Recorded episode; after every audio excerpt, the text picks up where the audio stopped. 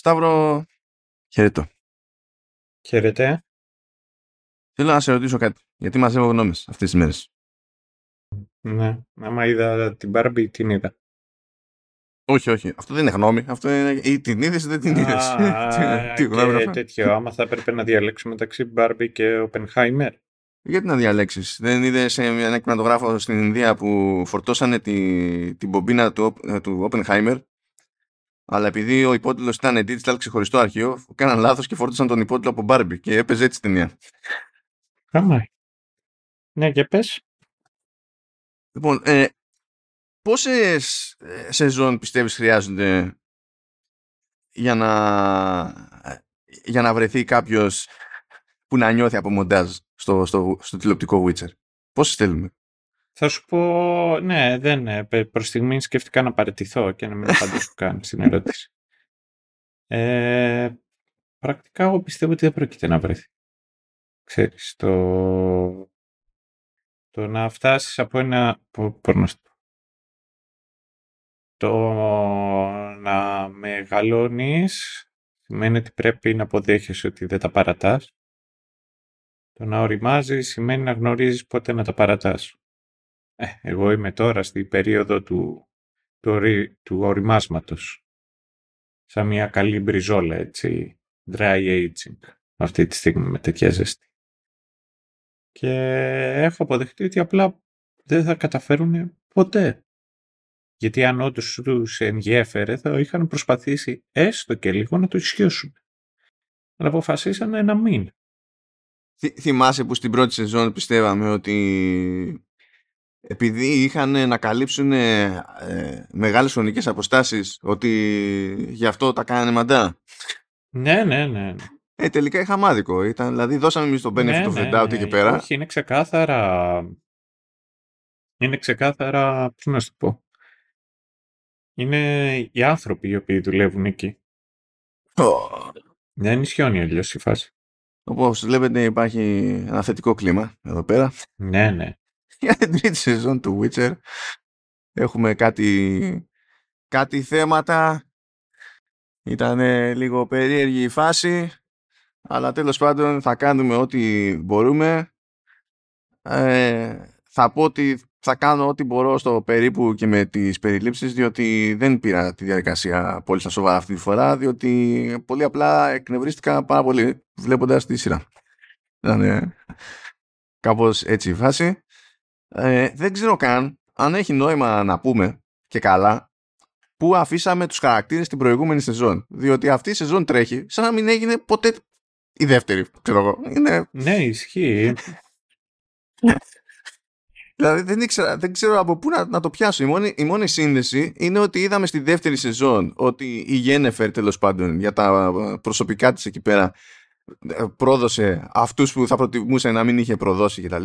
Έθεσε σε κίνδυνο τη, το, τον Κέραλ τη Σύρη και δεν συμμαζεύεται και υποτίθεται ότι παίζει μια παγωμάρα, ρε παιδί μου, μεταξύ τους που είναι ένα ζήτημα που επιλύεται υ- υπονοείται πάροδος χρόνου, έτσι, για να μην τους αδικήσω, αλλά είναι κα- ένα ζήτημα, ας πούμε, που αυτό επιλύεται στο πρώτο επεισόδιο. Μμμ.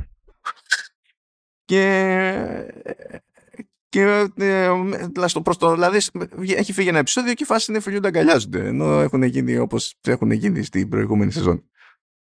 Εντάξει. Οκ.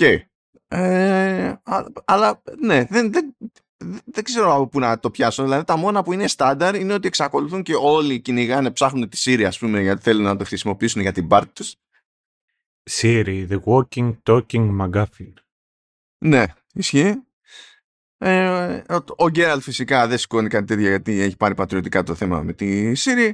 Η, η, η Γένεφερ ε, δεν δεν σηκώνει να χάσει το αμόρε με τον Γκέραλτ. Είναι εκεί στην κλάψα και τα λοιπά. Θέλει ε, να επανορθώσει στο μέτρο του δυνατού και τα συνάφη και υποτίθεται ότι όλος ο κόσμος του continent, του λεγόμενου, περιστρέφεται γύρω από αυτή τη φάση διότι τώρα, τώρα θα σας πω κάτι το οποίο αποτυγχάνει πλήρως να το εξηγήσει στα σοβαρά η, η σεζόν ολόκληρη. Είναι ότι τέλος πάντων because reasons ο White Flame Pavla Emir έχει αποφασίσει ότι θα πάει και θα κάνει ε, τε- τε- θα πάει αίμα τα Βόρεια Βασίλεια. θέλει να κάνει αυτό το πράγμα. Και μέσα σε όλα θέλει να πάρει πίσω και τη, και τη Siri, διότι στην τελική ο μόνος συγγενής που έχει μείνει είναι εκεί πέρα. OK. Okay. Ε, απ' την άλλη τα Βόρεια Βασίλεια υποτίθεται ότι δεν είναι ενωμένα μεταξύ τους ως προς τη στάση που κρατάνε. Δεν θέλουν να τον φάνε από, από τον Έμυρ και τον Νίλφγκαρντ, OK. Okay. Αλλά ταυτόχρονα δεν τα πηγαίνουν καλά πλέον και με Mages που υποτίθεται ότι οι Mages κάνανε και ήταν συμβουλάτορες τέλος πάντων των απανταχού βασιλέων. Δηλαδή, τι ήταν, στην ουσία ήταν ότι ήταν οι Ρωμαιοκαθολικοί επίσκοποι στα δυτικοευρωπαϊκά βασίλεια και τα λοιπά και κάνουν ιστορίες τέτοιες. Οπότε το Brotherhood τέλος πάντων των Mages είναι σε μια φάση που ε, σκατά τα κάναμε. Κάπως πρέπει να κερδίσουμε πάλι την εμπιστοσύνη των βασιλείων και να το οργανώσουμε το θέμα ώστε να φτιάξουμε ένα κοινό μέτωπο κόντρα σε, σε Nilfgaard και τα λοιπά. Αυτά γενικά κάνει πολύ, πολύ κακή δουλειά στην εξήγηση αυτών. Και μου αρέσει κιόλας που έχουμε τα διαφορετικά βόρεια βασίλεια, αλλά στην ουσία εμείς ασχολούμαστε μόνο με ένα βασίλειο. Τα υπόλοιπα είναι κομπάρσι. Είναι, δεν έχει. Δεν ξέρω πώς γίνεται όλοι αυτοί να εμπλέκονται στην ίδια ιστορία, αλλά ε, εμάς να μας νοιάζει μόνο ένα από αυτό, αλλά τέλος πάντων, whatever. Έστω ότι το πλαίσιο είναι αυτό. Αυτό. Το λέω για να, ξέρω εγώ, να βοηθηθούμε λίγο εκεί πέρα. Γιατί κατά τα άλλα... Για τα άλλα, τι, τι, τι, τι να πω, ξέρω εγώ.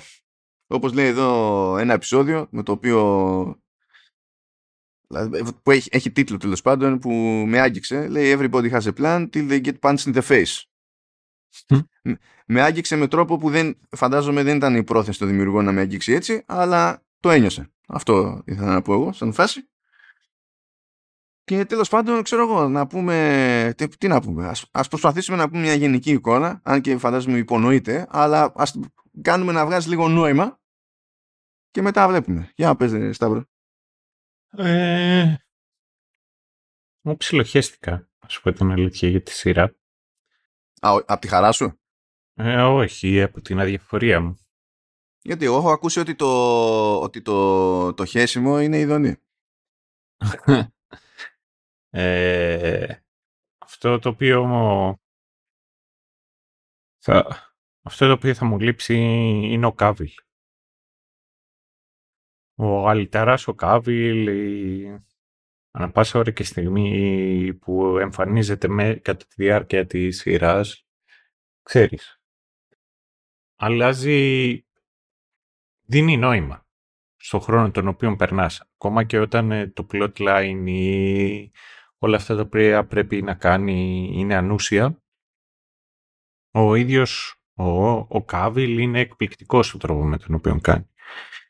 Και γενικότερα ο Κάβιλ είναι ένα ωραίο ψηλό παιδί, σωματώδης, είναι, ε, είναι στημένος ο τύπος για να παίζει, ξέρεις, τους μάτσο σκληρούς ε, καριόλιδες που θα πάνε και θα φάνε τους πάντες.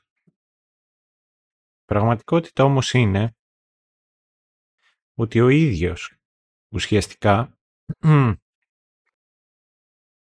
ήταν, εμένα μου άρεσε και ως ε, Σούπερμαν, αλλά μου αρέσει και σε αυτή τη φάση ως, ως ε, πώς τον λένε, ως ε, Γκέραλτ, διότι έχει αυτή την ανθρώπινη, τη, τη στοική πλευρά στον τρόπο με τον οποίο αντιμετωπίζει πολλές φορές τα πράγματα.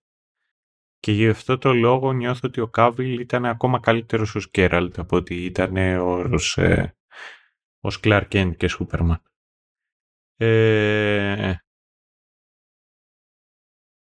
το μεγάλο λάθος που μπορώ να πω ότι γενικά έγινε είναι ότι πόσο έχω διαβάσει γιατί Witcher, έχω ξαναπεί και άλλες φορές ότι είχα δοκιμάσει να το διαβάσω στα ελληνικά και η μετάφραση ήταν πολύ μυστήρια. Μπορεί όντως το original να είναι, να ξέρεις, να μιλάνε έτσι παρόμοια, αλλά θυμάμαι κάτι φράσεις του στυλ «Σιγά ρε μάγκα μου», να παίζουν, ξέρεις, στο, στο ελληνικό κείμενο. Δεν, μπορεί να μην είναι κάτι τέτοιο, μπορεί να ήταν, ξέρω εγώ, ο παρέλεβεντι αλλά ήταν τέτοιο στυλ, το οποίο ήταν, ήταν πολύ off, δηλαδή δεν το περίμενα καθόλου. Και γενικότερα ήταν μυστήρια μετάφραση. Πάντως δεν ξέρω αν στο πρωτότυπο παίζει... Ναι, ναι, μπορεί να ήταν έτσι στο πρωτότυπο. Ε, ε, δεν ξέρω αν στο πρωτότυπο δίνει, πόρ, δίνει πόνο ξέρω εγώ, με κούρβα. Αν έκανα τώρα μετάφραση, το κούρβα απλά θα ε, το μετέφερα στα ελληνικά φωνολογικά. Σκέτο, θα έγραφα δηλαδή κούρβα. Για το Κουρβάδορ, κουρβάδορ. Λοιπόν, το θέμα είναι ότι ο, ε, στα βιβλία που μετά αφιέρωσε περισσότερο χρόνο να, να τη διαβάσω στα αγγλικά είναι πολύ ωραίος ο Γκέραλτ διότι ποτέ δεν είναι, πώς να το πω, δεν είναι, όχι το focus point, δεν είναι το μέρος στον οποίο περιστρέφεται ο κόσμος. Με, με, με, με ποια έννοια. Δεν είναι αυτός ο οποίος παίρνει τις αποφάσεις. Δεν είναι, και, δεν είναι ο ήρωας ο οποίος ε, δίνει ροή στα δεδομένα και στην ιστορία. Κατά μία έννοια είναι παρατηρητής που προσαρμόζεται ε, αναγκαστικά με βάση τις περιστάσεις και με δεδομένη τη σύνδεσή του με τη Siri. Διότι ισχύει, πιστεύω, φαντάζομαι θα συμφωνήσεις, ότι αν το πιάσεις ως σάγκα, ρε παιδί μου, ότι στην ουσία είναι πρωτίστως ιστορία της Siri και το Geralt είναι κατά μία έννοια support στο γενικό το αφήγημα τέλος πάντων. Έτσι. Απλά έχουμε συνηθίσει επειδή ειδικά στην περίπτωση των games ας πούμε ο παίκτης ελέγχει τον Geralt οπότε αισθάνεσαι ότι ο Geralt είναι εκ των πραγμάτων το επίκεντρο αυτού που κάνεις αλλά στην αφήγηση δεν είναι δεν και καλά έτσι. Αλλά τέλος πάντων. Ναι, για πες. Ναι, ναι. Και γι' αυτό. Πώς να το πω; Και γι' αυτό το λόγο είναι και έτσι ιδιαίτερος. Είναι ωραίος. Για να, το, να μην τα πολύ λέω και ξέρεις, τρώω χρόνο, μου ορίζονται γι' αυτά γιατί θα πω, πω περισσότερα. Νιώθω ότι στην πρώτη σεζόν που είχαμε και περισσότερο, ξέρεις, είχαμε περισσότερο Monster of the Week επεισόδια, περνούσα πιο καλά οι ατελείωτες ε, πολιτικές ε, οι οποίες παίζουν εδώ πέρα δεν είναι κάτι που Sony και Ντε με εμένα προσωπικά με, με πείθει. Με κάνει να, να νιώσω ή να πιστέψω ότι ε, νοιάζομαι και τόσο. Φταίει κιόλας ότι δεν είναι σωστά στημένο. Δεν ξέρω να το κάνω καλά για να σε νιάξει. Δηλαδή, ναι, ναι. Αυτό είναι το θέμα. Ισχύει. Και για να ολοκληρώσω λοιπόν για το, για το Geralt και το πώς παίζει. Εγώ βρε παιδί μου δεν νιώθω σε καμία φάση πρακτικά ότι θα έπρεπε ο Γκέραλτ να είναι, ξέρεις, ο ήρωας ο οποίος θα πάρει τις αποφάσεις και θα σώσει τον κόσμο.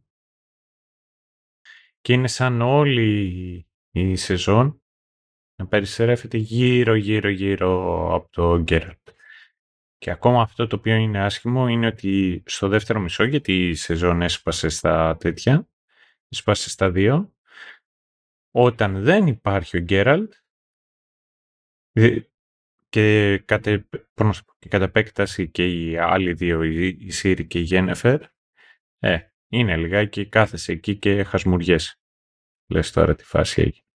Ε, πάντως, Πάντως, ε, καλά, περίμενα όταν παίζει μάχη και έχει κάβλ μέσα, λέω θα έχουν πετύχει τη, τη χορογραφία γιατί θα τους έχει πρίξει τα σκότια.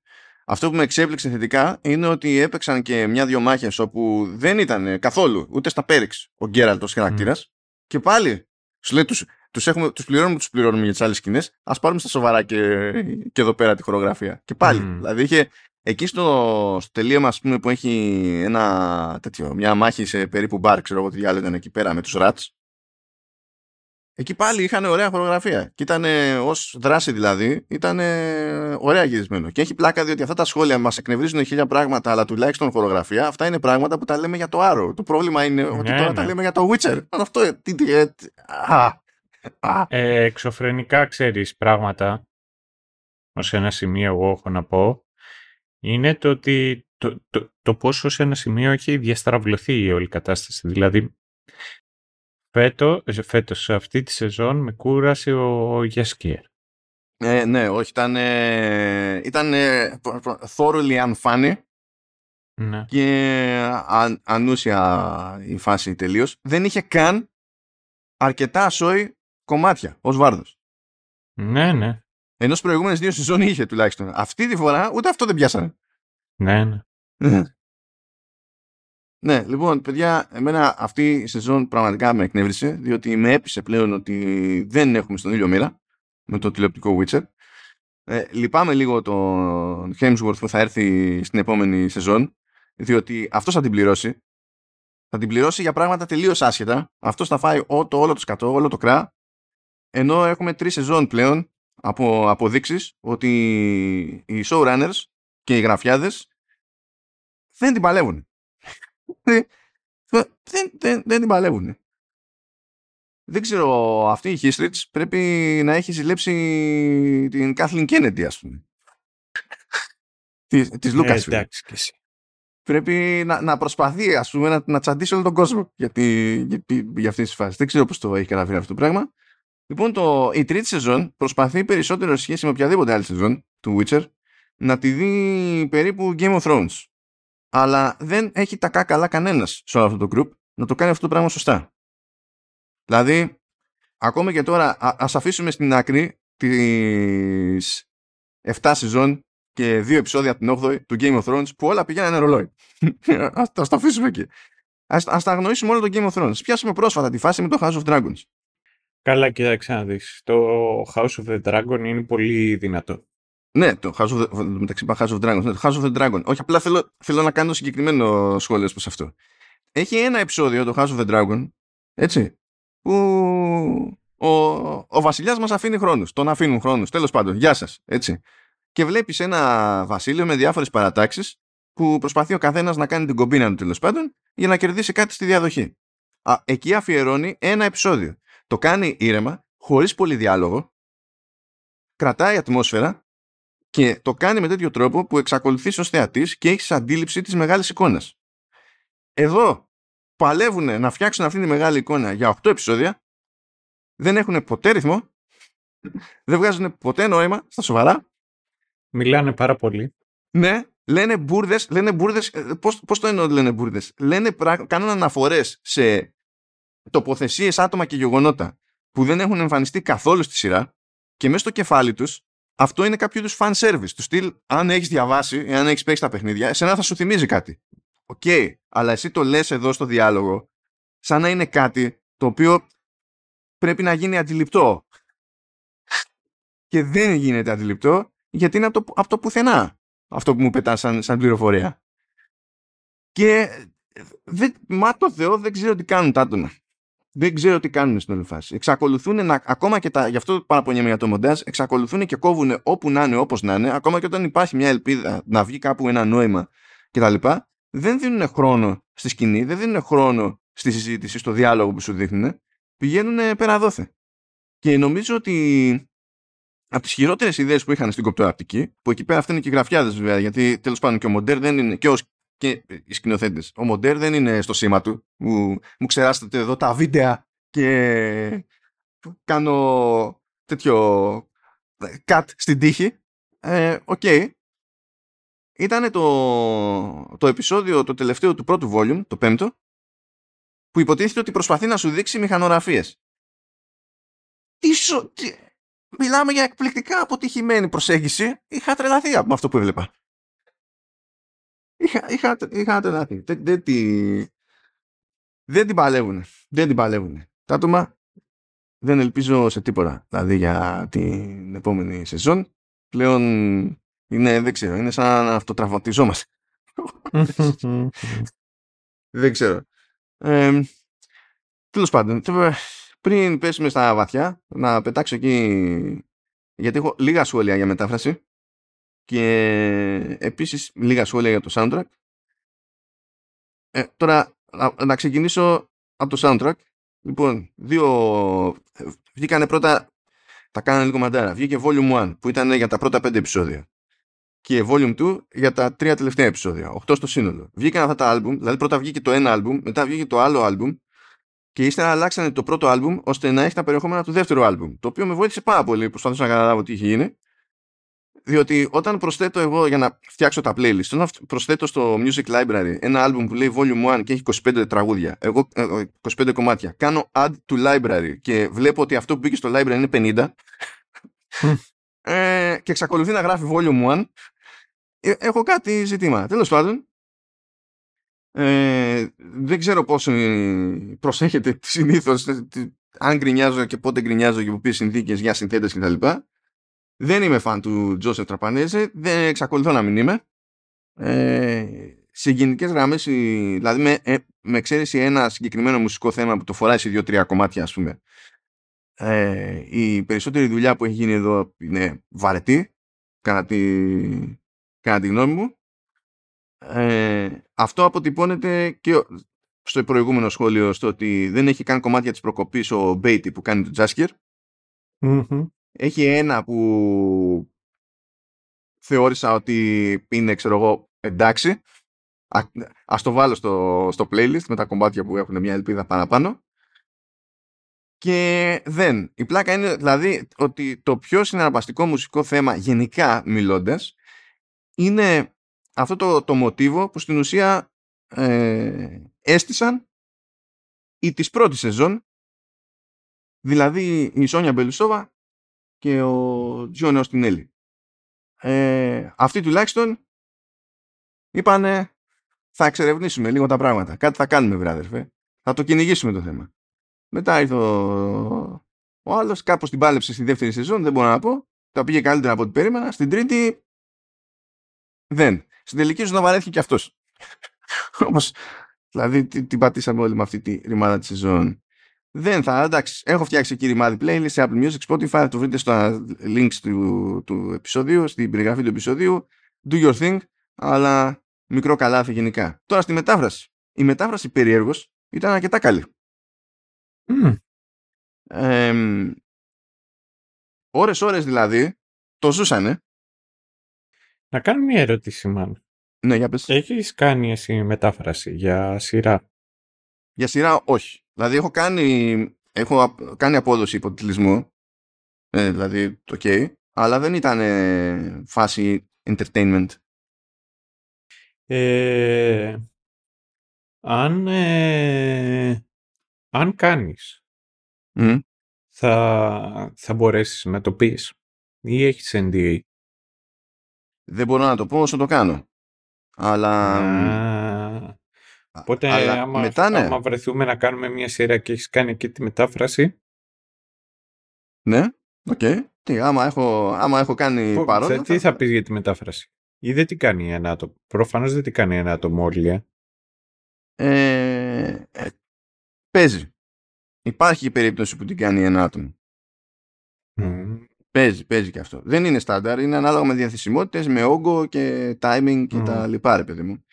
Αλλά κοίταξε να δεις, μερικά πράγματα στη μετάφραση έτσι κι αλλιώς ε, ξεφεύγουν. Όχι απλά επειδή κάνεις λάθος και, πώς να σου πω, και κάποιος δεν το παίρνει χαμπάρι στη διόρθωση. Γιατί προφανώς και γίνονται λάθη στο διαδικαστικό. Γι' αυτό υπάρχει και το στάδιο της διόρθωσης έτσι κι αλλιώς. Αλλιώς δεν πας πουθενά. Είναι ότι άμα δεν έχεις reference και έχει βλέπεις το κείμενο ξερά, ε, καμιά φορά στην ουσία ποντάρεις στο τι παίζει με το λοιπό context.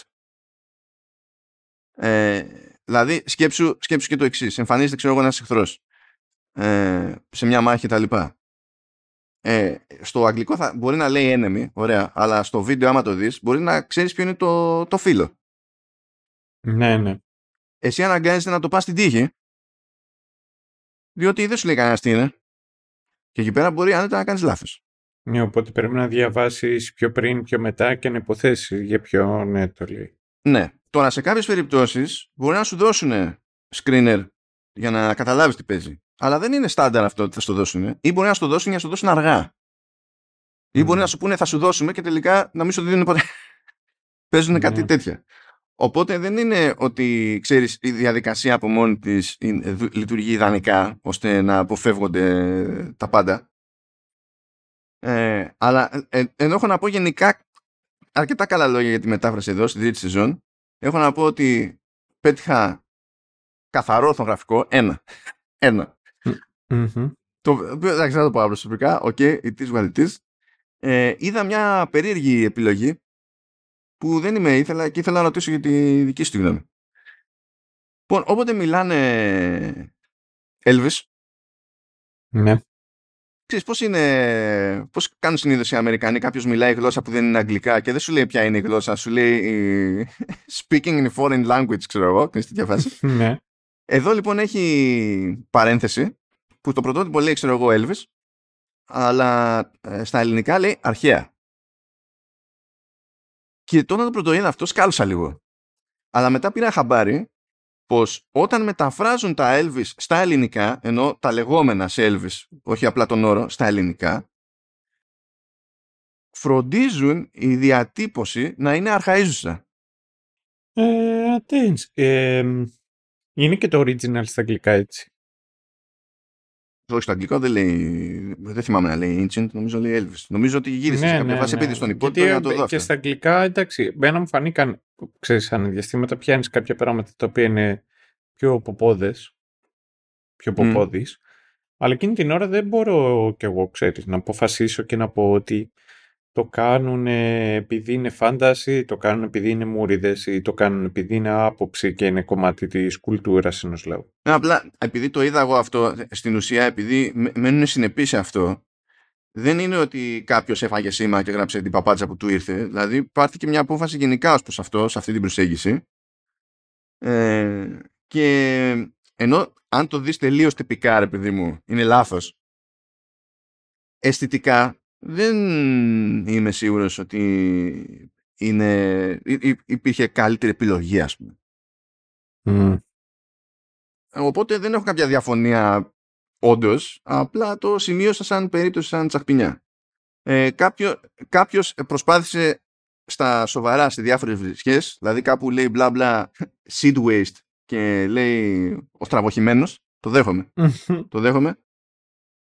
Εκεί που δεν δέχομαι είναι κάπου που λέει squid farm και κάποιος αντί να πει ε, τέτοιο εκτροφείο καλαμαριών λέει το εξής αδιανόητο ηχθειοτροφείο καλαμαριών. Λες the clue is in the word. Ηχθειοτροφείο καλαμαριών.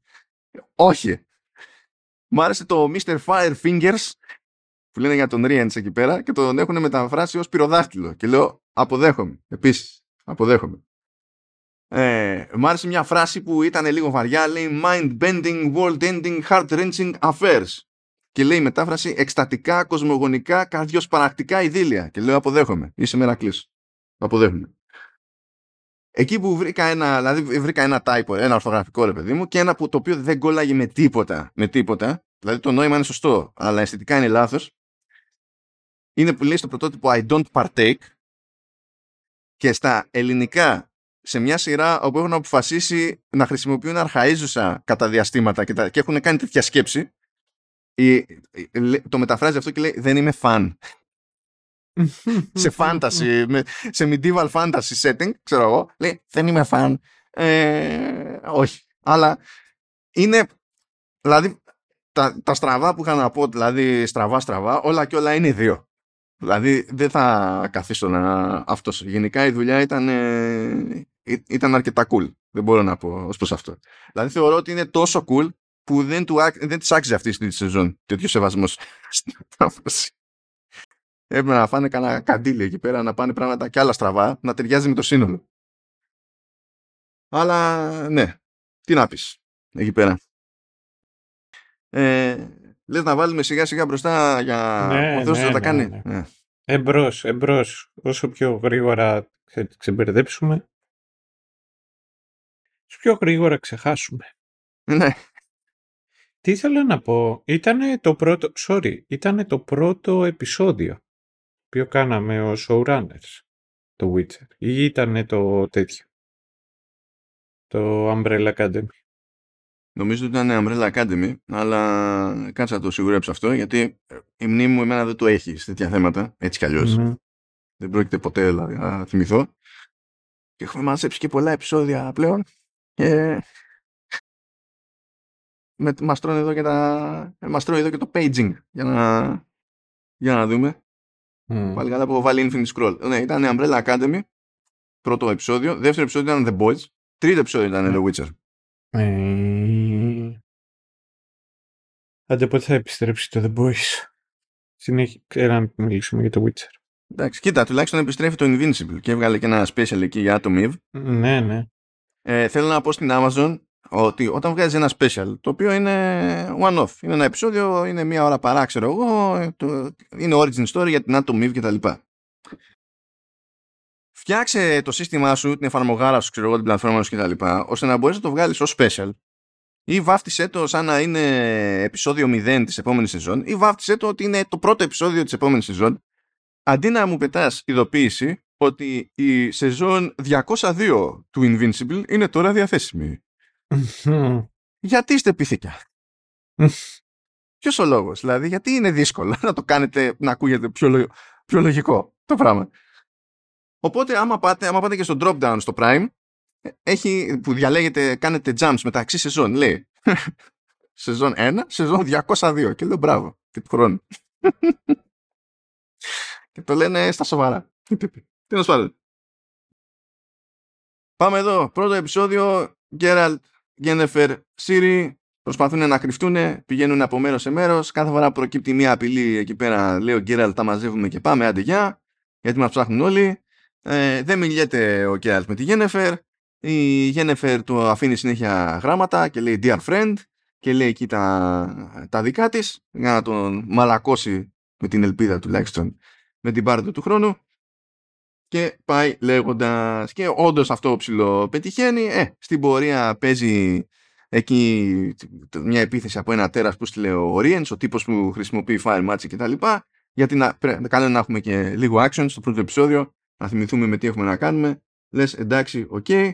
φυσικά ξέρουμε ότι ε, τα elves θέλουν να βρουν τη Ciri γιατί θεωρούν ότι ε, είναι τη, η τύπισσα της προφητείας και τα λοιπά και ότι θα τους επαναφέρει στο whatever Στη Ρεντένια ένα από τα ε, βόρεια βασίλεια βλέπουμε ότι ο βασιλιάς ε, Βίζιμιρ εκτός από γραφικός τύπος είναι για ξενερωμένος με τον Dijkstra που υποτίθεται ότι είναι ο Spy Master.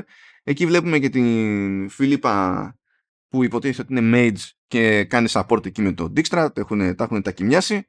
Η Φιλίπα υποτίθεται ότι έχει τα κοιμιάσει με τον Dijkstra και ταυτόχρονα δεν είναι fan πλέον του, του Brotherhood, των, των Mages. Δηλαδή είναι σε μια. Είναι, είναι πιο free agent τέλος πάντων σε σχέση με το προβλεπέ για το, για το ρόλο της και τέλος πάντων ε, σε κάθε περίπτωση θέλουν και αυτοί να πετύχουν τη, τη Siri ε, θέλουν να τη φέρουν στο, στο βασίλειο να παίξει εκεί παντριά και να τη χρησιμοποιήσουν ε, πολιτικά κτλ και μέσα σε όλη αυτή την προσπάθεια μπλέκει και ο bro του Βίζιμιρ, ο Ράντοβιντ. Λοιπόν, όποιος άκουσε ο bro του Βίζιμιρ, ο Ράντοβιντ και είπε wait, what, να πούμε ότι ναι, αυτό έχει γίνει για τις συμπιέσεις του timeline, κανονικά ο Ράντοβιντ είναι γιος του Βίζιμιρ, αλλά εδώ πέρα επειδή έπρεπε να τρέξουν πιο γρήγορα τα πράγματα, τον βάλανε ως bro. Ε, δεν είναι κάποια αλλαγή που έχει νόημα να σας ζορίσει, είναι πρακτικό το ζήτημα εδώ πέρα θα σας ζωρίσουν άλλα πράγματα με τον Ράντοβιντ. Ε, έρχεται η ώρα σας. Επίσης, αν είστε στη φάση, ξέρω, Ω, γιατί η Φίλιππα είναι μαύρη και τα λοιπά, θέλω να σας θυμίσω ότι η σειρά έχει πραγματικά προβλήματα και δεν είναι, ναι. ε, δεν είναι αυτό ένα ε, από εκείνα τα προβλήματα. δηλαδή, ναι, καταλαβαίνω το concept, καταλαβαίνω το concept και οι Πολωνοί φίλοι μας θα έχουν λιγότερο χιούμορ σε αυτό γιατί θα πει ότι παιδιά κοιτάξτε να δείτε το πλαίσιο στο οποίο κινείται όλη αυτή η ιστορία είναι αυτό που είναι ε, ε, δεν, δεν είναι ανάγκη να γίνονται όλες αυτές οι αλλαγές και τα λοιπά. Στην τελική, ε, στη, σε δικό μας folklore βασίζεται όλο αυτό το πράγμα και δεν, εγώ δεν θεωρώ ότι αυτό το επιχείρημα είναι μούφα. Αλλά αυτό δεν σημαίνει ότι θα αλλάξει μυαλά τη, η Netflix. Η Netflix και όχι μόνο Netflix, πολύ απλά δεν ενδιαφέρεται. Άμα, άμα βγείτε οι Πολωνοί και κάνετε σειρά με Ινδιάνους, η Αμερική θα ξεσηκωθεί. Ναι, ακριβώς δεν μετράτε, φίλοι μου, κρουατορίδε. Αλλά όταν η Αμερική παίρνει το Witcher ε, για, να το κάνει, για να το κάνει οτιδήποτε, θα πει Μα φυσικά πρέπει να αποτυπώνει αυτό που θεωρούμε εμείς για τη δική μας κοινωνία. Εκεί, εκεί είναι το άλλο πρόσαλο της υπόθεσης και δεν έχει να κάνει με την αλλαγή χύψη ωμέγα. Έχει να κάνει με ότι, ότι τα παιδιά δεν την παλεύουν. Είναι θυμάμαι την έχω πει την ιστορία εδώ πέρα. Είναι σαν τη φάση με το Kingdom Come Deliverance που είναι, ναι. είναι Α, RPG. Ναι. Το, εγώ την ξέρω την ιστορία. Είναι RPG ε, και δεν είναι φάνταση, δεν έχει μαγεία, ιστορίες και τα λοιπά. Είναι ιστορικότατο RPG κανονικά. Ε, έχει γίνει, ε, έχει παίξει πόνος για να είναι όσο πιο πιστό ιστορικά γίνεται. Αναφέρεται σε μια συγκεκριμένη περίοδο της Τσεχίας όταν ήταν το βασίλειο της Βοημίας. Έχει κανονικότατα υπαρκτά πρόσωπα, ξέρω εγώ, ιστορικά και τέτοια. Μπλέκει με συγκεκριμένες κόντρες ε, που είχαν και ε, θρησκευτικό υπόβαθρο. Ήταν στην ουσία ε, οι, οι απαρχές της κόντρας που οδήγησαν κάποια στιγμή αργότερα στον προτεσταντισμό, ας το πούμε έτσι. Και έβλεπες τώρα βρετανικά και αμερικανικά μέσα και τραβάγανε ζόρι γιατί λέει δεν έχει, δεν έχει λέει μαύρος. Λες παιδιά, είναι 15ο αιώνας, ξέρω εγώ τι διάλογο ήταν εκεί πέρα, στο βασίλειο της Βοημίας. Γενικά οι πιθανότητες να πέσει πάνω σε μαύρους είναι super low. Και το αντεπιχείρημα... το ότι το diversity σημαίνει μαύρος. Ναι, καλά, άστο αυτό. Αυτό είναι, είναι, είναι, ναι, δεν υπάρχουν άλλοι, είναι μόνο αυτό. Είναι, OK, okay, εντάξει. Είναι, ε, και άκουγα κάτι αντεπιχειρήματα εκεί. Εγώ για να ρίξω κι εγώ το rant μου. Δεν με ενοχλεί ότι στο Τρόι ο Αχιλέας ήταν μαύρος. Δεν με ενοχλεί το ότι ο Δίας ήταν μαύρος. Δεν με ενοχλεί που την Κλεοπάτρα τη γκρινιάσουν ότι δεν ήταν μαύρη και θα την κάνει μια Ισραηλινή. Με ενοχλεί το γαμμένο το Netflix δεν έχει κάνει σειρά για τον Κώστα Καραμαλή και να μην τον παίξει ο Σάμιουελ, ε, ε, ο, Σάμιουελ Τζάκσον και να έχει ε, όπως ήταν στο Django Unchained. Αυτό με ενοχλεί. το γέρο της δημοκρατίας. Δεν γίνεται. να το, εντάξει, αυτό να το δεχτώ. Αλλά καταλαβαίνεις ότι ε, όταν πηγαίνεις στο level της σάτυρας, τότε all bets are off. Ναι. τότε, απλά κάνεις ό,τι θέλεις. Απλά κάνεις ό,τι Και ξέρεις, ε, θα τον παίξει ο Άντωνι Μάκη. όχι, παιδιά. Όχι, παιδιά. Εντάξει. Ε, τώρα βγήκε και το τέτοιο, ε, η τηλεοπτική σειρά Twisted Metal που δεν ξέρω αν πιάνει το υπονοούμενο για το ότι δεν μας ενδιαφέρει και, και, και δεν φταίει καν μόνο ο Μάκη. Έκανε μπάμ ότι θα είναι πατάτα, ξεκίνησε και είναι με τη μία πατάτα, δηλαδή είναι pointless αυτό το, το πράγμα. Κάπου πέτυχα και μια φοβερή δήλωση εντωμεταξύ του Will Arnett που τι να πει κι αυτός, κάνει τη, απλά τη φωνή του Sweet Tooth. Και λέει ότι εντάξει λέει, θα υπάρχουν αποκλήσεις από τα παιχνίδια, τα Twisted Metal, τα τέρατα, τα αφηγηματικά τα Twisted Metal και λέει θα υπάρχουν αποκλήσει. Το περίεργο, εδώ δεν έχει σχεδόν ιστορία το Twisted Metal. Το περίεργο θα ήταν να μην υπάρχουν αποκλήσει. Τέλος πάντων, που λένε εκεί στη φάση με, τη, με τους Τσέχους, τραβήξαν αυτό το ζόρι και λέγανε, όταν τους έλεγες μα καλά είστε τρελοί εκεί πέρα, δηλαδή τι νομίζετε πώς ήταν ε, η βοημία εκείνη την περίοδο; Ε, λέει καλά λέει ε, τόσα, τόσα εμπορικά πάρε δώσε παίζανε ξέρω εγώ ε, ε, τόσα εμπορική δραστηριότητα αποκλείεται να ε, πέρναγε και κανένας μαύρος που να είναι περαστικός Λε, όχι, δεν αποκλείεται. Αυτό δεν σημαίνει ότι ξαφνικά είναι ένα μάτσο μαύρη στη, στη βοημία. Ε, λέει, καλά, δεν μπορούσατε να κάνετε μερικού ξέμπαρκου. Τώρα λε, λες, με κοροϊδεύει.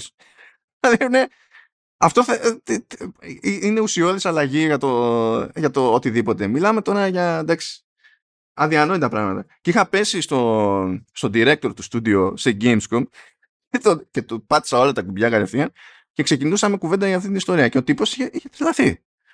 Είχε τρελαθεί. Είχαν φάει σήμα οι, οι, οι ανιστόρητοι άμπαλοι οι, οι, οι, Βρετανοί και οι Αμερικανοί δημοσιογράφοι σε αυτό το θέμα και λέει ε, μέσα στο παιχνίδι μια συγκεκριμένη ομάδα, οι Κουμάνοι, αντιμετωπίζονται λέει με πολύ ρατσισμό και με πολύ άθλιο τρόπο. Και λες παιδιά, αυτό ισχύει επειδή οι Κουμάνοι ήταν μισθωμένοι από τους Ούγκρους και πριν από τα γεγονότα του παιχνιδιού είχαν εισβάλει στη Βοημία είχε παίξει πόλεμος. Γενικά, όταν στην πέφτει ο άλλος, τα αμέσως επόμενα χρόνια που ακολουθούν, θα τελειώσει ο πόλεμος, δεν διακρίνονται για τα fuzzy feelings που τρέφεις απέναντι σε αυτόν που σου επιτέθηκε. Αλλά επειδή ήταν κουλή και δεν θέλανε να κάνετε ένα search, η φάση ήταν «Μα είναι δυνατόν να φέρονται τόσο άσχημα στους κουμάνους που είναι marginalized group». Ρε, νίκητε. Τέλος πάντων, ναι. Μια ωραία ατμόσφαιρα. Είναι... Συνεχίζουμε εδώ πέρα. Εντάξει. About face, about face, about face. Τέλος πάντων. Ε, λοιπόν, εκεί, εκεί πέρα Ντίξτρα και Φιλίπα πιάνουν και τον Τζάσκερ και λέει, ξέρω εγώ, please help. Γιατί είσαι κοντά εκεί, έχεις παρεδώσει με Γκέραλτ και Γένεφερ και με Σύρι. Ε, κάνε τα κουμάντα σου ώστε να έρθει ε, προς τα εμάς τέλος πάντων η Σύρι. Ο Τζάσκερ λέει, παιδιά, ξέρω εγώ, εγώ να βοηθήσω ε, με τη λογική ότι θα προστατευτεί η Siri και οι εναλλακτικές μου φαίνονται χειρότερες, αλλά δεν πρόκειται να γίνει τίποτα αν δεν κερδίσετε τη, την, την εμπιστοσύνη της Ciri, του Geralt και τα λοιπά πρωτίστως. Οπότε δεν είναι εντάξει θα στήσουμε μια ενέδρα ξέρω εγώ και θα σας τους παραδώσω και τα λοιπά. OK. Okay. Either way, καταδιώξεις ιστορίες και τα λοιπά, καταλήγουν στο Shaerrawedd, πάρα πολύ ωραία και σκάει εκεί πέρα ο, ο Riens, ο γνωστός και ο Σπυροδάχτυλας, ε, εκεί. Σκάνε και τα... Ε, σκάνε και οι Squirtle που είναι στην ουσία τα, τα Elves και ξεκινάει εκεί πέρα μια μάχη, έχουμε μια ωραία χορογραφία, δεν μπορώ να πω. Και τέλος πάντων, σπαράλια, γενικά δεν πηγαίνει πολύ καλά η φάση για τα Elves. Ας το θέσουμε κάπως έτσι. Και μαθαίνουμε μέσα σε όλα ότι πίσω από τον Ριέντς κρύβεται κάποιος άλλος ε, μάγος, ο οποίος είναι εκείνος που ελέγχει τη, τη φάση και είναι και πιο ισχυρός ακόμη και τα λοιπά. Και λέει η Γένεφερ ότι για να καταλάβουμε ποιος διάλογο και τι, να πάμε στην Αρετούζα που είναι η βάση του Brotherhood, να μιλήσουμε με τους άλλους μάγους και τα συνάφη. Και αυτό είναι η φάση στο πρώτο επεισόδιο. Δεν βγάζει έτσι νόημα το πρώτο επεισόδιο να το βλέπετε. Θέλει προσπάθεια για να γίνει όλο αυτό. Σας το λέω γιατί δηλαδή δεν, δεν, βγα, δεν, δεν είναι έτσι. Τέλος πάντων, συνεχίζουμε εδώ. Εντάξει, ψάχνουμε λοιπόν πληροφορίες για τον Ρίενς, γιατί σου λέει πρέπει να βγάλουμε τον Ρίενς από τη μέση. Μας κυνηγά την προηγούμενη σεζόν, μας έχει πρίξει τα σηκώτια. Πηγαίνει Γκέραλτ και Τζάσκερ τέλος πάντων. Πηγαίνουν σε εκείνο το περίπου γραφικό βιβλιοπωλείο που έχει τους Ρουφιάνους. Και τέλος πάντων, ε, με τα πολλά του λένε του, του Γκέραλτ ε, ότι και καλά αυτοί έχουν βάση στο τάδε κάστρο. Εντάξει. Ε, Γένεφερ και Σύρι ε, ταξιδεύουν μόνος τους στα κρυφά για να πάνε αρετούζα και τα λοιπά. Η Σύρι βλέπει διάφορα τέλος πάντων οράματα εκεί από παρόν, παρελθόν, μέλος, ό,τι να είναι και τα τσουγκρίζουν εκεί πέρα με τη Γένεφερ γιατί τέλος πάντων η Σύρι είναι σε μια φάση που υποτίθεται ότι εκπαιδεύεται από τη Γένεφερ, δεν πηγαίνει καλά το πράγμα. Ε, η, η, η Σύρι την έχει δει για μερικά επεισόδια ότι θα υποστηρίξει όλα τα, τα εφηβικά κλισέ. Δηλαδή θα μου, λένε, θα μου λένε μην κάνεις αυτό, αμέσως μετά θα κάνω αυτό που δεν πρέπει. Και μετά θα αναρωτιέμαι γιατί πήγε στραβά. Και ύστερα θα μου φταίνει ε, το, Η φάση με αυτό είναι ότι στη συγκεκριμένη σεζόν δεν ήταν η Γένεφερ αυτή που έπαιρνε όλες τις, ξέρεις, τις κακές αποφάσεις. Ε, ναι, αλλάζουμε, αλλάζουμε. Να υπάρχει μια ναι. ποικιλία, ναι. Να υπάρχει μια ποικιλία. Σιγά. Α, λοιπόν, βλέπουμε στο άσχετο, παιδιά, στο άσχετο, βλέπουμε ένα από τους πιο άχρηστους χαρακτήρες σε όλη τη σεζόν. Ε, ε, βλέπουμε ότι η Φριντζίλα ζει, είναι στη φυλάκα ε, και την έχουν βάλει να δοκιμάσει τα κρασιά για τους ευγενείς για, για δηλητήριο. Τέλος πάντων, ναι, γίνονται εκεί κάτι περίεργα, τη, το, το Sky. Εμφανίζεται ο Κέχυρ, ε, ο οποίος τέλος πάντων πάει για φούντο και τον σώζει ο Γκάλατιν, είναι ο, αδε, ο αδερφός του, του Oliver Queen. Mm. Ή ξάδερφος είναι, έχω μπερδευτεί τώρα. Κάτσε. Αδερφός ή ξάδερφος είναι. Θυμάσαι; Όχι, δεν το ξέρα καν. Έλα, ε. Α, α ο τέτοιος λες. Ε, ο... Όχι ο Ρομπί. Ξάδερφος είναι. Ξάδερφος είναι. Ξάδερφος, ξάδερφος. Ωραία, λοιπόν. Εντάξει, okay, το, το σώσαμε. Ε, που υποτίθεται ότι είναι φίλοι μεταξύ τους και τα λοιπά ε, και ο Γκάλατιν αυτός υποτίθεται ότι ελέγχει ένα πιο συγκεκριμένο group τέλος πάντων από, από Έλλους που κοιτάζουν να παρενοχλούν καραβάνια και ιστορίες να κλέβουν και τα λοιπά κάνουν περίπου ανταρτοπόλεμο δηλαδή για να μαζεύουν προμήθειες για τα, για τα Έλλους. Ο Γκάλατιν έχει κόντρα με την Φραντσέσκα που υποτίθεται ότι έχει την δαιμονία εκεί πέρα με τη, με τη, με τη Σύρη, την προφητεία και με την πάλι όρθωση των Elves ε, έχουν διαφωνίες γενικά για το πώς έχει νόημα να το προσεγγίσουν το, το όλο πράγμα. Αλλά τέλος πάντων Κέιχυρ και Γκάλατιν καταλήγουν να τα λένε μεταξύ τους μήπως βρούνε κάποιο τρόπο να βάλουν την Φραντσέσκα στην άκρη και να οργανωθούν κάπως καλύτερα. Ο Ρίεντς πηγαίνει στους, που είναι ο, είπαμε, πυροδάχτυλος, ε, πηγαίνει στους ίδιους πληροφοριοδότες που επισκέφθηκε και ο, και ο Γκέραλτ, τους έκανε έξτρα κρίσπι, ε, ο Γκέραλτ και ο Τζάσκερ πηγαίνουν προς εκείνο το, το κάστρο και βλέπουν ένα πράγμα, τέλος πάντων, που είναι μια, ένα μάτσο από μπλεγμένα ανθρώπινα σώματα, ε, ένα στίχος εκεί έχει κάτι κεφάλια από κάτι κοριτσάκια που του λένε ότι θέλουν βοήθεια κτλ. Αυτός καταλήγει και παλεύει το τέρας από τα, που είναι φτιαγμένο από ανθρώπινα σώματα και συνειδητοποιεί ότι είναι φτιαγμένο από τα κοριτσάκια εκείνα και καθώς σκοτώνει τέλος πάντων το κάθε σώμα πάνω στο όλο ψοφάνε και τα κεφάλια και γλιτώνει ένα κοριτσάκι που δεν είχε αφομοιωθεί ακόμη ε, που είναι και εκείνη τέλος πάντων όπως η Siri half human half elf εντάξει και όταν είναι στα, στα σίγουρα και σε μια σχετική ασφάλεια το κοριτσάκι αναγνωρίζει τον Γκέραλτ και του συστήνεται ως Siri. How nice. Οπότε σου λέει κάτι παίζει εδώ. Ε, εδώ δεν ε, στείνεται κάποιο μυστήριο του στυλ. Ε, δηλαδή, κάτσε, μήπως αυτή είναι η αληθινή Siri και τόσο καιρό ασχολούμαστε με την ψεύτικη. Δεν είναι έτσι. Ε, η λογική είναι ότι αυτή το πιστεύει όντως. Για να το πιστεύει όντως, κάποιος την έχει κάνει να το πιστεύει με κάποιο τρόπο. Κάτι παίζει από πίσω. Πρέπει να δούμε ποιος το έχει κάνει αυτό.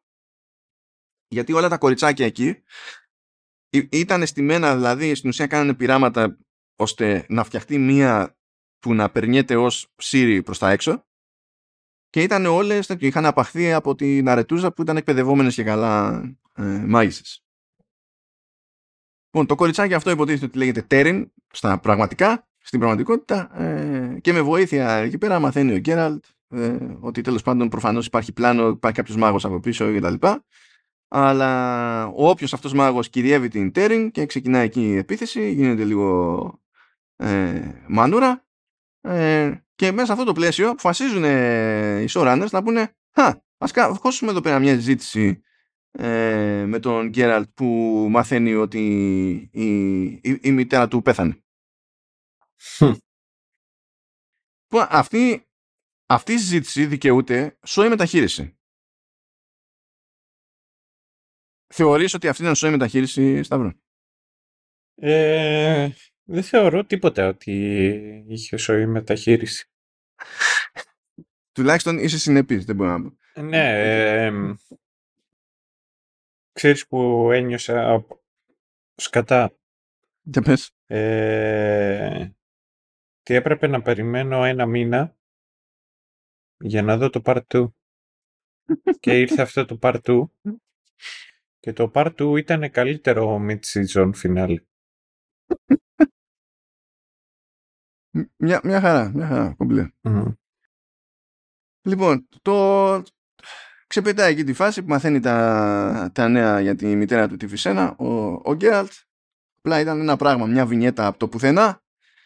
Τι να πω, και όχι τίποτα άλλο. Πήγε, πήγε τσάπα και το βούρκομα mm. εκεί πέρα. Τέλος πάντων, ε, η Γένεφερ συναντά τη, τη ΣΕΑ, λέει, έχει αφήσει τη Siri μόνη της, η Siri φυσικά ε, τα κάνει άνω κάτω εκεί που έχει μείνει μόνη της και ε, δηλαδή έχει πει μην, μην είναι στα κρυφά, μην είναι εδώ με την κουκούλα, μην μπλέξεις κτλ. Και, και πηγαίνει τώρα σε ένα τυπάκι, ένα τσαρλατάνο που παρουσιάζει ένα δρακάκι ότι είναι μπάσιλες και στην ουσία κόβει εισιτήρια, είναι φάση τσίρκο και αυτή λέει, όχι, δεν είναι Basilisk, εγώ θα σου πω τι είναι. Και κάθε και μπλέκει εκεί πέρα και τα κάνει μαντάρα.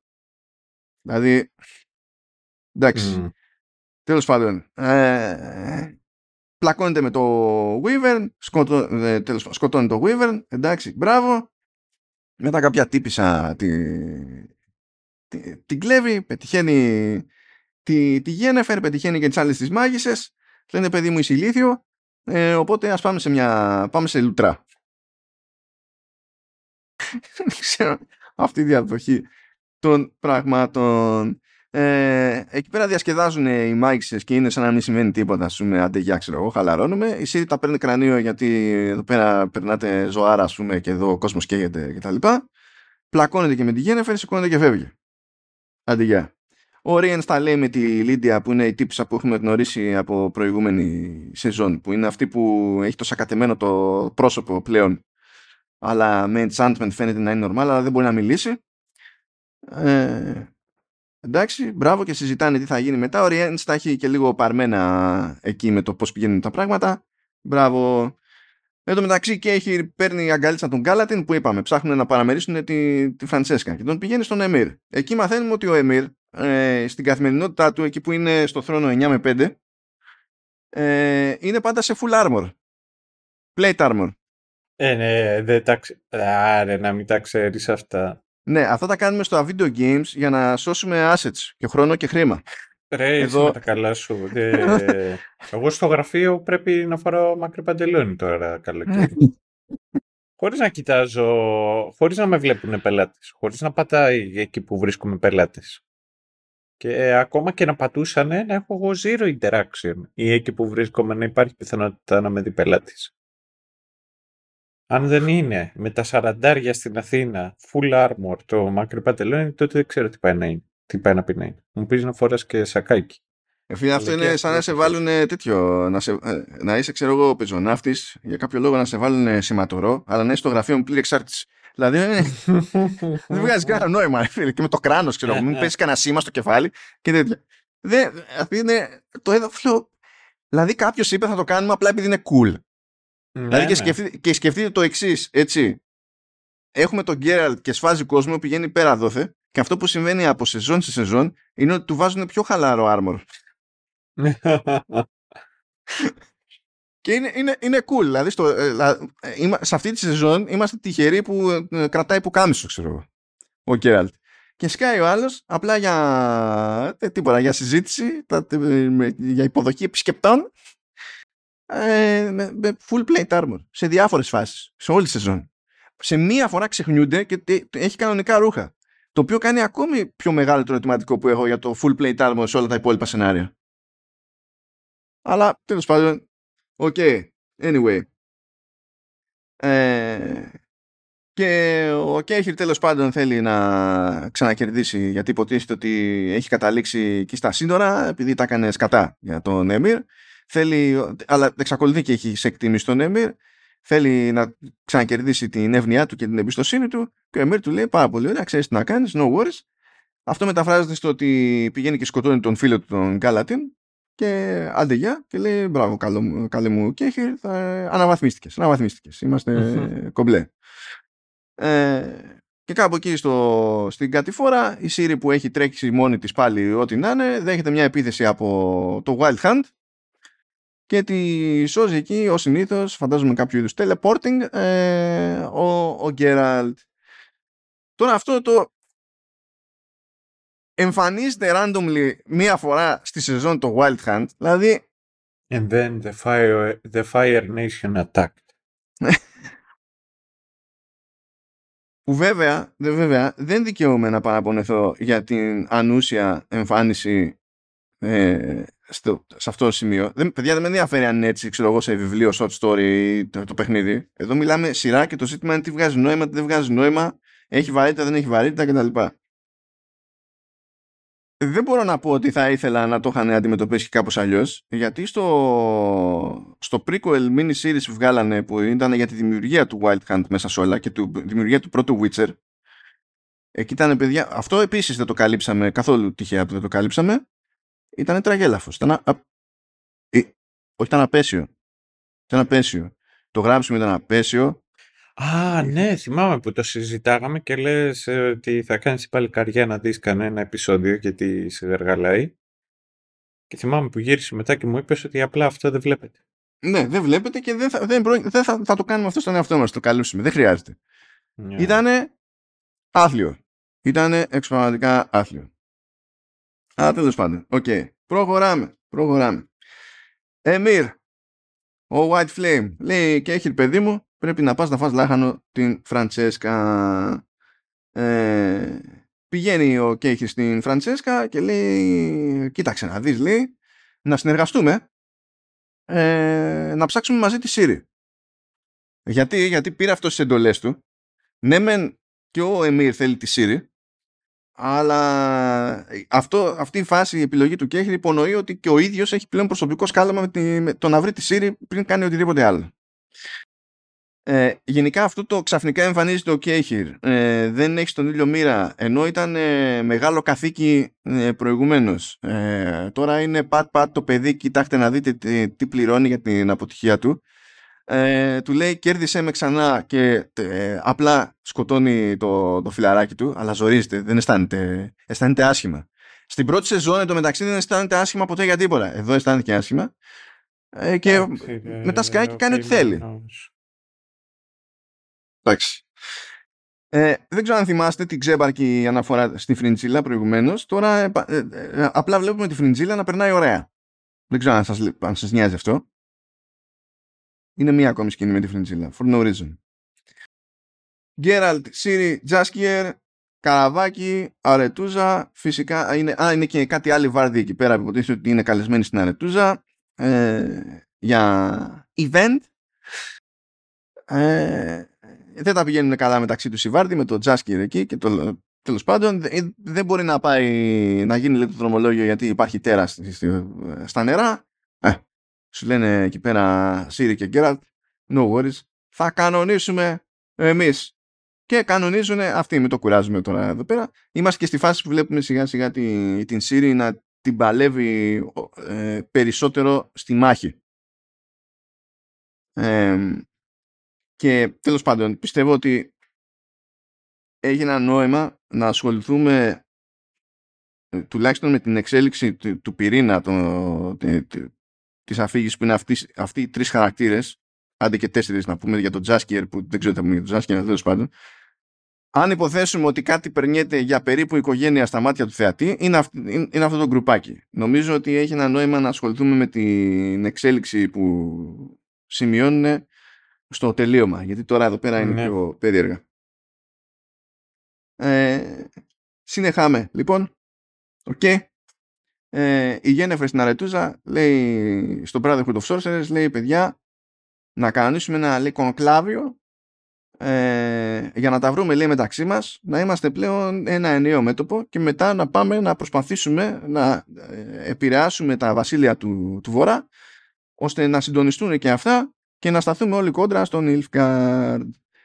Φεύγει η Γένεφερ στην επιστροφή περνάει από τη Ρεντένια για να πει στην Φίλιππα Φιλιππάκι ε, το και το για κάνε μια προσπάθεια να φέρεις τον Βίζιμιρ με το μέρος μας κτλ. Ε, δεν είναι super fan η Φίλιππα αλλά ο Βίζιμιρ το βλέπει αλλιώς και λέει καλή μου Φίλιππα, καλέ μου Ντίξτρα, καλέ μου Μπρο Ράντοβιντ ε, θα πάτε όλοι μαζί πακέτο στο κονκλάβιο. Ε, εμφανίζονται τρεις και Easter κανείς δεν ξέρει για, δηλαδή τρεις, είναι, τε- τρεις και, και Φρεντζίλα σε αυτή τη σειρά είναι, ε, είναι πιο κομπάρσκι από προμ, από προπ. είναι, δηλαδή, δεν είναι.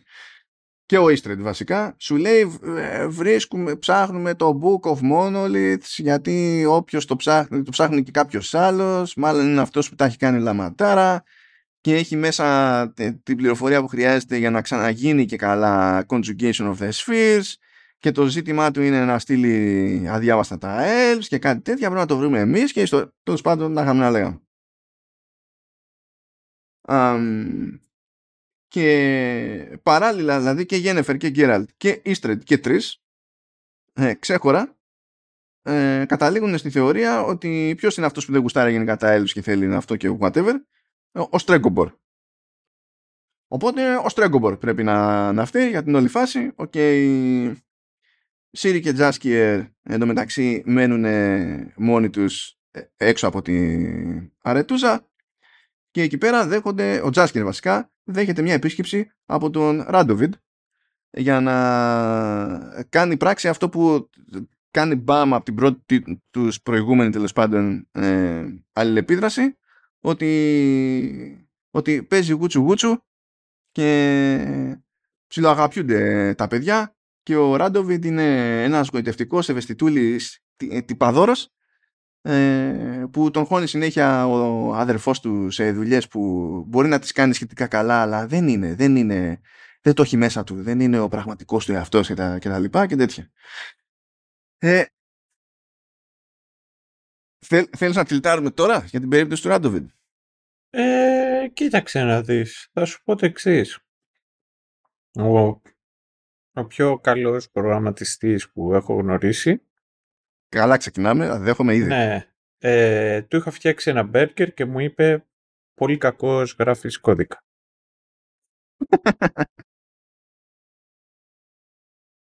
Νιώ, νιώθω κι εγώ λιγάκι Ράντοβιτς. Ο Μπράντοβιτς εγώ νιώθω βασικά. Λοιπόν, ε, εδώ προ, προφανέστατα στο web έχει γίνει μια μανούρα εκεί πέρα. Ω, γιατί ε, και ο Ράντοβιτ και τα λοιπά. Θα πω ξανά ότι δυστυχώς έχουμε πραγματικά προβλήματα σε αυτή τη σειρά. Αλλά Ναι, τυχαίνει ο Ράντοβιτ να είναι ένα από τα προβλήματα σε αυτή τη σειρά. Διότι λες, κάνω αυτή την επιλογή να αλλάξω το χαρακτήρα. Τον, κα- καλά, είπαμε ότι στην αρχή τον κάνει αδερφό και τα λοιπά, ε, διότι αυτό επισπεύδει κάποια θέματα τέλος πάντων διαδοχής που παίρνουν πολύ μεγαλύτερο, πολύ περισσότερο χρόνο στα... Καλά, στα βιβλία δεν είναι ότι έχει και πολύ Ράντοβιτ, πιο, δηλαδή πιο πολύ εξερευ, ε, εξερευνά το χαρακτήρα στα παιχνίδια από ένα σημείο και έπειτα. Ε, αλλά, ΟΚ. Τώρα εδώ, λες ωραία, γκέι. Μέ- μέχρι εδώ όλα καλά. Ξεκινάει τη φάση με, τον, ε, με Τζάσκιερ. Και λες, ε, όταν το πρώτο είδα αυτό, λέω, θα είναι τόσο πίθηκοι που θα παίξει παρακάτω ερωτική απογοήτευση και θα μας πούν, θα προσποιηθούν ότι αυτό είναι character development. Αυτό σκέφτηκα ναι, όταν, ρε. ο- όταν, δηλαδή, ε, αυτό. Επίσης, έστω ότι το τρώμε αυτό ως character development.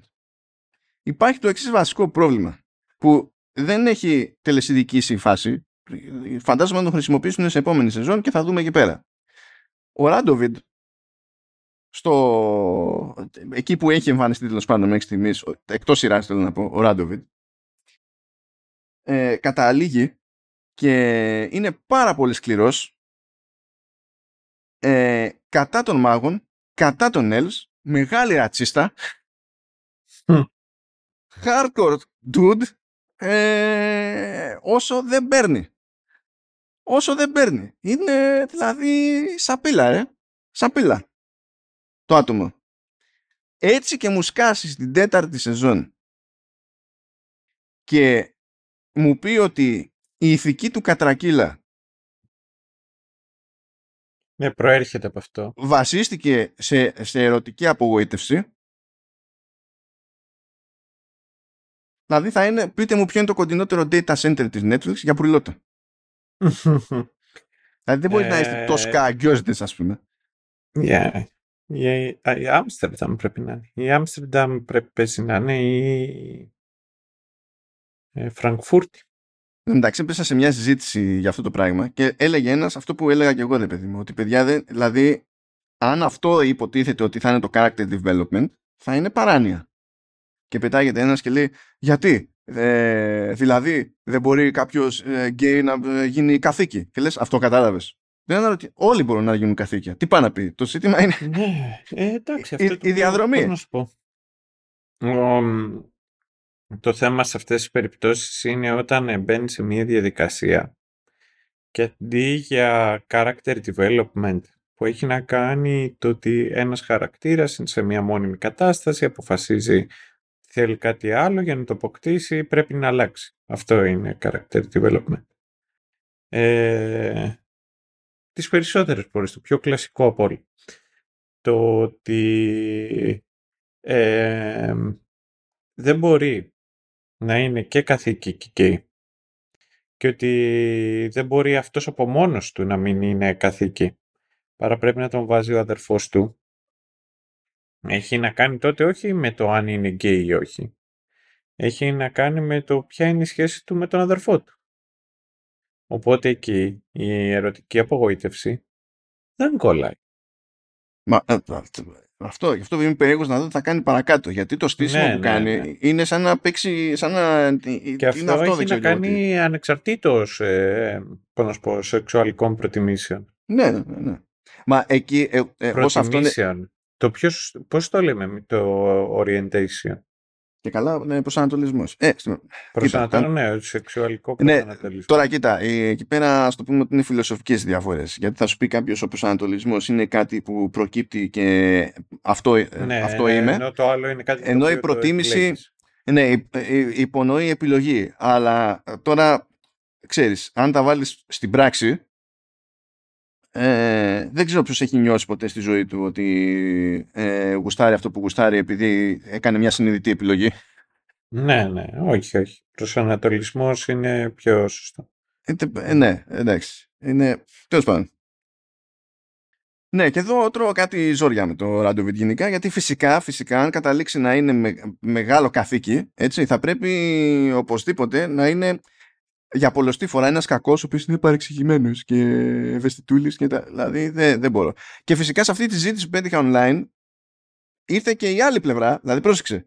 Ο ένας που θέλει να στηρίξει ε, και καλά το ότι είναι γκέι, σου λέει γιατί ο γκέι δεν μπορεί να είναι καθήκη. Ναι, φυσικά και μπορεί να είναι καθήκη. Τι πάει να πει. Ε, μπορεί να είναι ότι χαρακτήρας μπορεί να είναι και οποιοδήποτε άλλος. Το έτσι άνθρωποι είναι όλοι. Ε, και πετάγεται βέβαια και ο άλλος και λέει ότι ως γκέι δεν θα ήθελα να καταλήξει καθήκη γιατί δεν είναι, αυτό το, η, εκπροσ... Ε, δεν είναι αυτού, του, του, αυτή η εκπροσώπηση που, που επιδιώκω. Και λες, είστε όλοι ηλίθιοι through and through.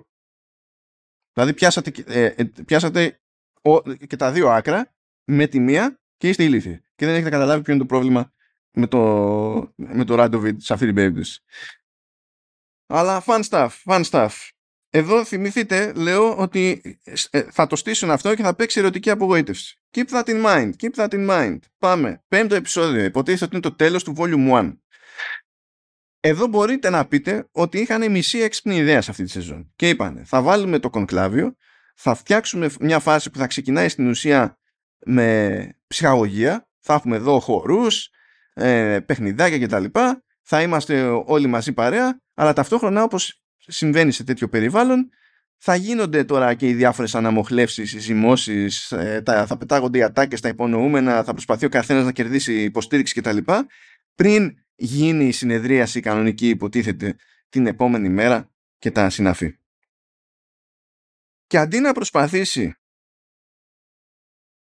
ε, κάποιος να, να δείχνει αυτά τα πράγματα να κινούν μια φυσιολογική ροή, βλέπουμε Γένεφερ που τα έχουν, τα, τα, τα έχουν βρει ήδη, τα έχουν βρει και στο κρεβατάκι τους και ετοιμάζονται τέλος πάντων και σκάνε στο χορό, ξεκινάνε και βλέπουμε την πορεία από μία σκοπιά.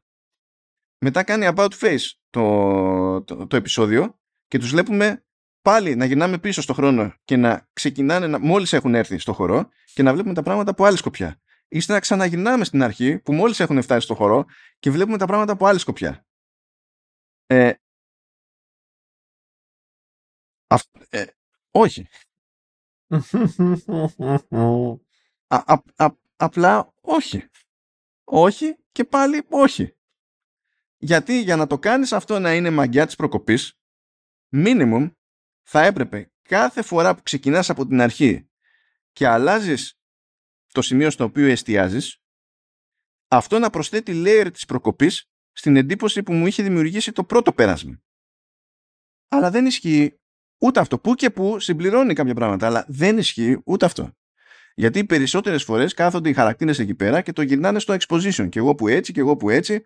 Και βλέπουμε το Vilgerfortz και λέει «Ε, έχουμε κοινά εμείς με Γκέραλτ, δεν μας χωρίζουν τόσα και εγώ ξεκίνησα έτσι. Ε, ναι, ε, ε, όχι, πάλι, πάλι όχι. Τέλος πάντων, τέλος πάντων, τέλος πάντων, υποτίθεται ότι το πλάνο των χαρακτήρων που μας νοιάζουν είναι να ξεσκεπάσουν τον Στρέγκομπορ. Για να ξεσκεπάσουν τον Στρέγκομπορ θέλουν να βρουν αυτό το βιβλίο που ψάχνουν στο γραφείο του Στρέγκομπορ. Οπότε παίζει εκεί μια μανούρα να το, να το αποσπάσουν την προσοχή για να λάβει ε, Γένεφερ, να πάει να ψαχτεί και να δει δεν ξέρω και εγώ τι. Φυσικά ε, Δηλαδή όλο αυτό στη συνεργασία είναι Γένεφερ, Γκέραλτ, Ίστρεντ και Τρις και, και τα συναφή. Ε, τέλος πάντων δεν, δεν πηγαίνει σούπερ καλά το, το πράγμα αυτό, αλλά βρίσκουν, προλάβουν και βρίσκουν το βιβλίο, προλαβαίνουν και βρίσκουν το βιβλίο και βρίσκουν υποτίθεται και στοιχεία που τον συνδέουν με τη φάση με την αρπαγή εκείνων των, των κοριτσιών που ε, είχαν γίνει ένα πράγμα, μία μάζα κτλ. Η Τισέα λοιπόν συλλαμβάνει τον Στρέγκομπορ ε, και ε, προσέξτε. Αυτόματα θεωρείται ο χορός. Όχι το κονκλάβιο, ο χορός. Θεωρείται ναι. ότι σε διπλωματικό επίπεδο πέτυχε. Λόλ δεν ξέρω από αυτό που περιγράφω είναι κάποια διπλωματική επιτυχία. Εντάξει. Ε, και καλά τώρα στο κλείσιμο υποτίθεται ότι η Γένεφερ και, ε, και Γκέραλτ τα συζητάνε όλα αυτά που έχουν γίνει στο κρεβατάκι τους και λένε ότι ο πακέτο δεν είναι ο Στρέγκομπορ τελικά, είναι ο Βίγερφορτς ο οποίος στην ουσία παγίδευσε τον Στρέγκομπορ, τον, τον, τον, τον χρέωσε.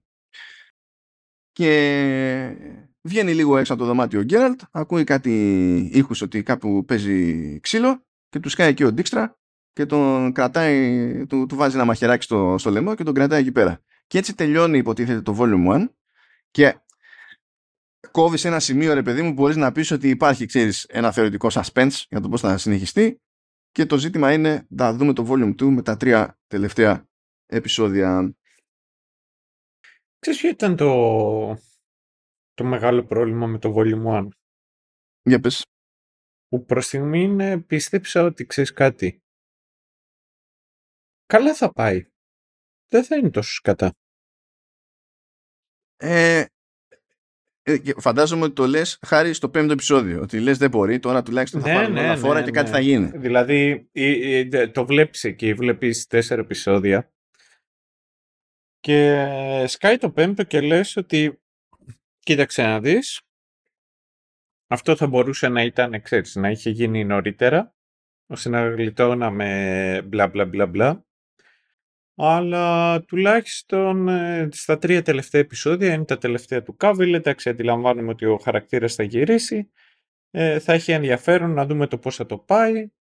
Ο, ο Γκέραλτ είναι, ε, θα έχει ένα showdown το οτιδήποτε το, όλη αυτή η κατάσταση. Υπάρχουν διαφορετικούς λόγους για τους οποίους ξέρεις ε, θα πρέπει να νοιαστείς. Κάτσε να το δούμε περιμένεις ένα μήνα και μετά σου λέει θυμάσαι ότι αυτή είναι η τελευταία σεζόν, ναι. Και έχω τρία επεισόδια. Ναι. Ε, ας το αφιερώσουμε πρακτικά ένα. Ναι, είναι, είναι περίεργη φάση. Εδώ μεταξύ, εγώ δεν μπορώ να συλλάβω, γιατί κάθισα και είδα τι παίζει σε Metacritic, Rotten Tomatoes και τα λοιπά. Και η γενική εντύπωση από τους κριτικούς είναι ότι η τρίτη σεζόν είναι, είναι σόι ότι το έκτο επεισόδιο, ότι το πέμπτο επεισόδιο που μόλις περιγράψαμε είναι πολύ καλό επεισόδιο, παράνοια, και ότι το έκτο επεισόδιο είναι ακριβώς ό,τι πρέπει να είναι το Witcher, επίσης παράνοια. Νομίζω ότι έχουν μπερδευτεί ορισμένοι και επειδή το έκτο επεισόδιο που θα πιάσουμε τώρα έχει δράση και εκεί, ξέρω εγώ, πρέπει να ξύπνησαν, ότι νομίζω ότι επειδή ξύπνησαν ξαφνικά έγινε καλή σειρά το, το, το, το Witcher. Ναι, ναι. Ε, λοιπόν, όντως, στο έκτο επεισόδιο γίνεται μανούρα. Ε, φυλακίζεται σε πρώτη φάση ο Γκέραλτ, αλλά μετά τον αφήνουν γιατί ο Γκέραλτ λέει ότι παιδιά, εμένα δεν με ενδιαφέρει πώς θα σκοτωθείτε εσείς μεταξύ σας. Εγώ είμαι, ε, είμαι ουδέτερο μέγεθος. Ε, το οποίο είναι ένα theme τέλος πάντων που φαντάζομαι θα σχολιάσουμε μετά. Mm. Ε, σκάνε στρατιώτες από Ρεντάνια μαζί με τη Φίλιππα ε, είναι ένα μάτσο Mages από τα βόρεια τέλος πάντων που ξεκινάνε στην ουσία να κάνουν πραξικόπημα στην ε, Αρετούζα με τη λογική ότι, ότι θεωρούν, δηλαδή έχουν στοιχεία ότι υπάρχουν μάγοι εκεί που κρυφά είναι προδότες και με το μέρος του Νίλφγκαρντ. Οπότε κατά μία έννοια η Ρεντίνια προσπαθεί να κάνει καλό, ας το πούμε έτσι. Thank you, thank you, Redenia. Ναι. Συλλαμβάνουν λοιπόν ένα μάτσο από μάγους ε, μεταξύ αυτών και ο Βίλγεφορτς. Ε, οι υπόλοιποι μάγοι είναι ελεύθεροι και το συζητάνε εκεί πέρα. Μα έτσι μα αλλιώς. Υποτίθεται ότι περιμένουν και άλλα στρατεύματα από Ρεντίνια. Ε, ΟΚ, okay, μπράβο. Και είναι σε κάποια φάση που κοπανάει, δεν θυμάμαι, τον Βίλγκεφορτς είναι που κοπανάει κάποιος στρα, ε, στρατιώτης. Και λέει: Τι, ναι. άμα ξανακοπανήσει, λέει, θα τους ελευθερώσω. Λέει: Μπορώ να τους σπάσω τα δεσμά και θα γίνει, λέει, χαμός μετά. Και πηγαίνει κάποιος noob άς και ξαναχτυπάει. Ε, και τους ελευθερώνει και με τη μία ο Βίλγκεφορτς αποκαλύπτει ότι είναι υπέρ του Νίλφγκαρντ και ότι είναι και οι υπόλοιποι μαζί και ξεκινάει μακελιό και μεταξύ των Mages. Περιμένουν όμως να σκάσουν και άλλοι στρατιώτες από Ρεντένια. Αλλά δεν σκάνε από Ρεντένια, σκάνε Elves και Νίλφγκαρντ. Μμ. Και το μακελιό πηγαίνει από μακελιό σε μακελιό. Πεθαίνει Λαουτσίκος, βάζει μαγεία η Φραντσέσκα, βάζει μαγεία το, η Τισέα, πε- πέρα από τις υπόλοιπες τέλος πάντων, αλλά η Τισέα υποτίθεται ότι είναι και super duper mage και τα, και τα συνάφη. Δεν πάνε πολύ καλά τα πράγματα. Αναγκάζεται να χρησιμοποιήσει ένα γερό spell, ας πούμε, που την εξαντλεί η Τισέα. Ε, μπορεί και να είναι αρκετά ζόρικος, ώστε μπορεί να πεθάνει κιόλας, υποτίθεται, ε, cast άροντάς το κτλ. ΟΚ, μπράβο. Θέλω να πω λίγο εδώ πέρα κάτι για τη φάση με τις ενισχύσεις που περίμενε η Ρεντάνια. Μμ. Γιατί έπαιξε, και- δηλαδή μας δείχνει, θέλει να μας δείξει σειρά τι πήγε στραβά. Σε- Το, μας το δείχνει πιο πριν. Αλλά θέλω να το σχολιάσω εδώ. Γιατί μου θύμισε μια μοναδική στιγμή από την πρώτη σεζόν, όπου είναι ο βασιλιάς της Σύντρα, που είναι στο πεδίο της μάχης, σηκώνει το, το σπαθί, είναι στάλογο και λέει «We're losing!» Πω, Πού το θυμήθηκες αυτό; Ήτανε, μα... ε, φίλε, τραύμα. τραύμα. Ήτανε, ήτανε από τα highlights. Τι, όχι τη πρώτη σεζόν, ε, ολόκληρη τη σειρά αυτό. Ε, ε, ναι. Λοιπόν, εδώ υποτίθεται λοιπόν ότι πιάνει ο Ντίξτρα έναν τυπά, ένα αναγγελιοφόρο και λέει πήγαινε και πες ξέρω εγώ στα, στα, σε- εκεί στα στρατεύματά μας έτσι και έτσι για να έρθουν και τα λοιπά. Και έχετε παιδιά τον αγγελιοφόρο ο οποίος τον έχουμε δει και σε άλλη μια σκηνή για να μας πείσει ότι και καλά ως αγγελιοφόρος είναι έμπειρος και μούρης βλέπετε τον αγγελιοφόρο να είναι καβάλα άλογο, να προχωρά σε έναν δρόμο και να επαναλαμβάνει φωναχτά ξανά και ξανά το μήνυμά του, το μήνυμα που έχει να μεταφέρει για να μην το ξεχάσει. Ο έμπειρο, ο τέτοιο. Εσύ. Φωναχτά. Φωναχτά. Και φυσικά σκάνε κάτι οι Έλληνες εκεί πέρα και του... πε- Πατάτες, καρπούζια. Έτσι. Και του κάρφωνουν ένα βέλος στο λαιμό και τελειώσαν όλα. Δηλαδή, αυτό θεωρήθηκε λογικό εκεί που το γράφανε. Δεν μπορούσαν ε, να το κάνουν να είναι πιο φυσιολογικό. Έπρεπε να πέσει. ε, Να, να Εγώ είναι... δεν νομίζω ότι γράφουν, ξέρεις, ε, έχοντας ένα συγκεκριμένο πλάνο. Δηλαδή πρώτα γυρίζουν τη σκηνή που κάποια νου του καρφώνεται ένα βέλος στο λαιμό. και μετά το δουλεύουν, ξέρεις, αντίστροφα. Είναι σαν αυτό το οποίο λέει στο Reddit ε, ε, Give me a question, I will answer and then ε, edit your question so I can look like an idiot. Μπορεί να το δουλεύουν έτσι οι παλικαράδες μας. Αλήθεια δεν, δηλαδή αλήθεια. Τέλος πάντων, εν τω μεταξύ, υποτίθεται ότι Γένεφερ, Γκέραλτ και Σύρι την έχουν κάνει. Η Γένεφερ όμως, επειδή έχει σε μεγάλη εκτίμηση την Τισέα και τα λοιπά και τη συνειδητοποιεί ότι ζορίζεται, γυρίζει πίσω για να βοηθήσει και συνεχίζει η Σύρι ε, με, με Γκέραλτ. Σκάει ο Βίλκεφορτς στον Γκέραλτ και του λέει «Γεια σου, boy, ε, δεν σε χάλασε, θα παλέψουμε. Έχω να πω ότι η μάχη ήταν cool Μμμ. ε, και έφαγε τρελό ξύλο ο Γκέραλτ και τον ε, άφησε σακάτι για παραδειγματισμό ο Βίλγκεφορτς. Πηγαίνει, ακολουθεί, βρίσκει τη Σύρη. Η Σύρη είναι εκεί στα παραέξω που υπάρχει μια τέλος πάντων ασταθή σπήλη προς το whatever οτιδήποτε. Δεν ξέρει ακριβώς τι κάνει, χρησιμοποιεί τη δύναμή της εκεί και τηλεματεφε- τηλεμεταφέρεται σε μια έρημο ενώ η έκρηξη από τη χρήση της πύλης ε, άφησε με μισό πρόσωπο μείον τον, ε, τον Βίλκεφορτς. Μου αρέσει ότι όταν σκάει σε άλλη σκηνή με το μισό πρόσωπο δεν ασχολείται κανένας με αυτό. Απλά, απλά είναι κάτι που συνέβη. Το βλέπουμε δηλαδή στο τέτοιο που το Ε, έχουμε βάλει ρε. στα προσθέτηξ είναι no worries. Και έχουμε παιδιά το 7ο επεισόδιο το οποίο είναι δηλαδή έχω δει θάμνο σε μονοπλάνο στο Better Call Saul να είναι πιο καλωστημένο στην έρημο από αυτό το επεισόδιο. Ισχύει και αλλά θέλω να σου πω κάτι. Ήταν όμορφη η έρημος. Ναι, ε, ναι, μπράβο. Δεν είναι- το πρόβλημά μου δεν ήταν η άμμος. Σταύρο, δεν ξέρω. Τέλος πάντων, πριν πιάσω τα της μου να πω ότι ε, φυσικά πηγαίνει εκεί στα δάση και τους druids τέλος πάντων ο τέτοιος ο ε, ο Γκέραλτ μαζί με τον Τζάσκερ μπας και τον μαζέψουν γιατί είναι σμπαράλια τελείως ε, ο Τζάσκερ φυσικά τα, βρίσκει και τον Ράντοβιντ και παίρνει χαμπάρι ότι είχε εμφανιστεί για να αρπάξει τη, τη Σύρη και ο δε, δεν είσαι αυτός που νόμιζα και ο ε, και ερωτική απογοήτευση γι' αυτό σας λέω ε, έρχεται, έρχεται το πράγμα ότι αυτό είναι character development της προκοπής και τα, και τα σπάνε ε, συνειδητοποιούν όλοι ότι η Siri λείπει. Στην πραγματικότητα δεν έχει κανένας ιδέα που είναι. Υπάρχουν διάφορες θεωρίες. Νομίζουν ότι την έχουν αρπάξει από Nilfgaard και δεν συμμαζεύεται και τέτοια. ΟΚ, okay, μπράβο. Και η Siri λοιπόν ε, είναι εκεί πέρα στη ρημάδα την έρημο. Και εκεί γίνονται διάφορα περίεργα. Διότι πιάνουμε το κλασικό το concept. Μας τρώει ζέστη, έχουμε, αρχίζουμε και έχουμε παραισθήσεις κτλ. Και, και εμφανίζονται χαρακτήρες από το παρελθόν της, δηλαδή η θετή της μητέρας στην ουσία, η, όχι πια μητέρα, η γιαγιά της, λέω.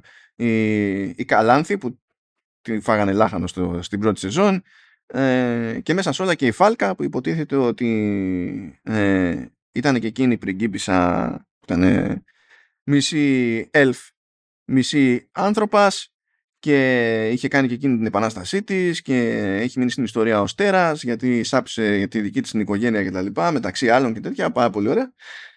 Και όλοι αυτοί, όλα αυτά που βλέπει υποτίθεται ότι τις πρόχνουν προς μια κατεύθυνση τέλος πάντων να γίνει πιο επιθετική ε, να αρχίσει να χρησιμοποιεί fire magic και να αφήσει την οργή της ξέρω εγώ να, να απλωθεί και δεν συμμαζεύεται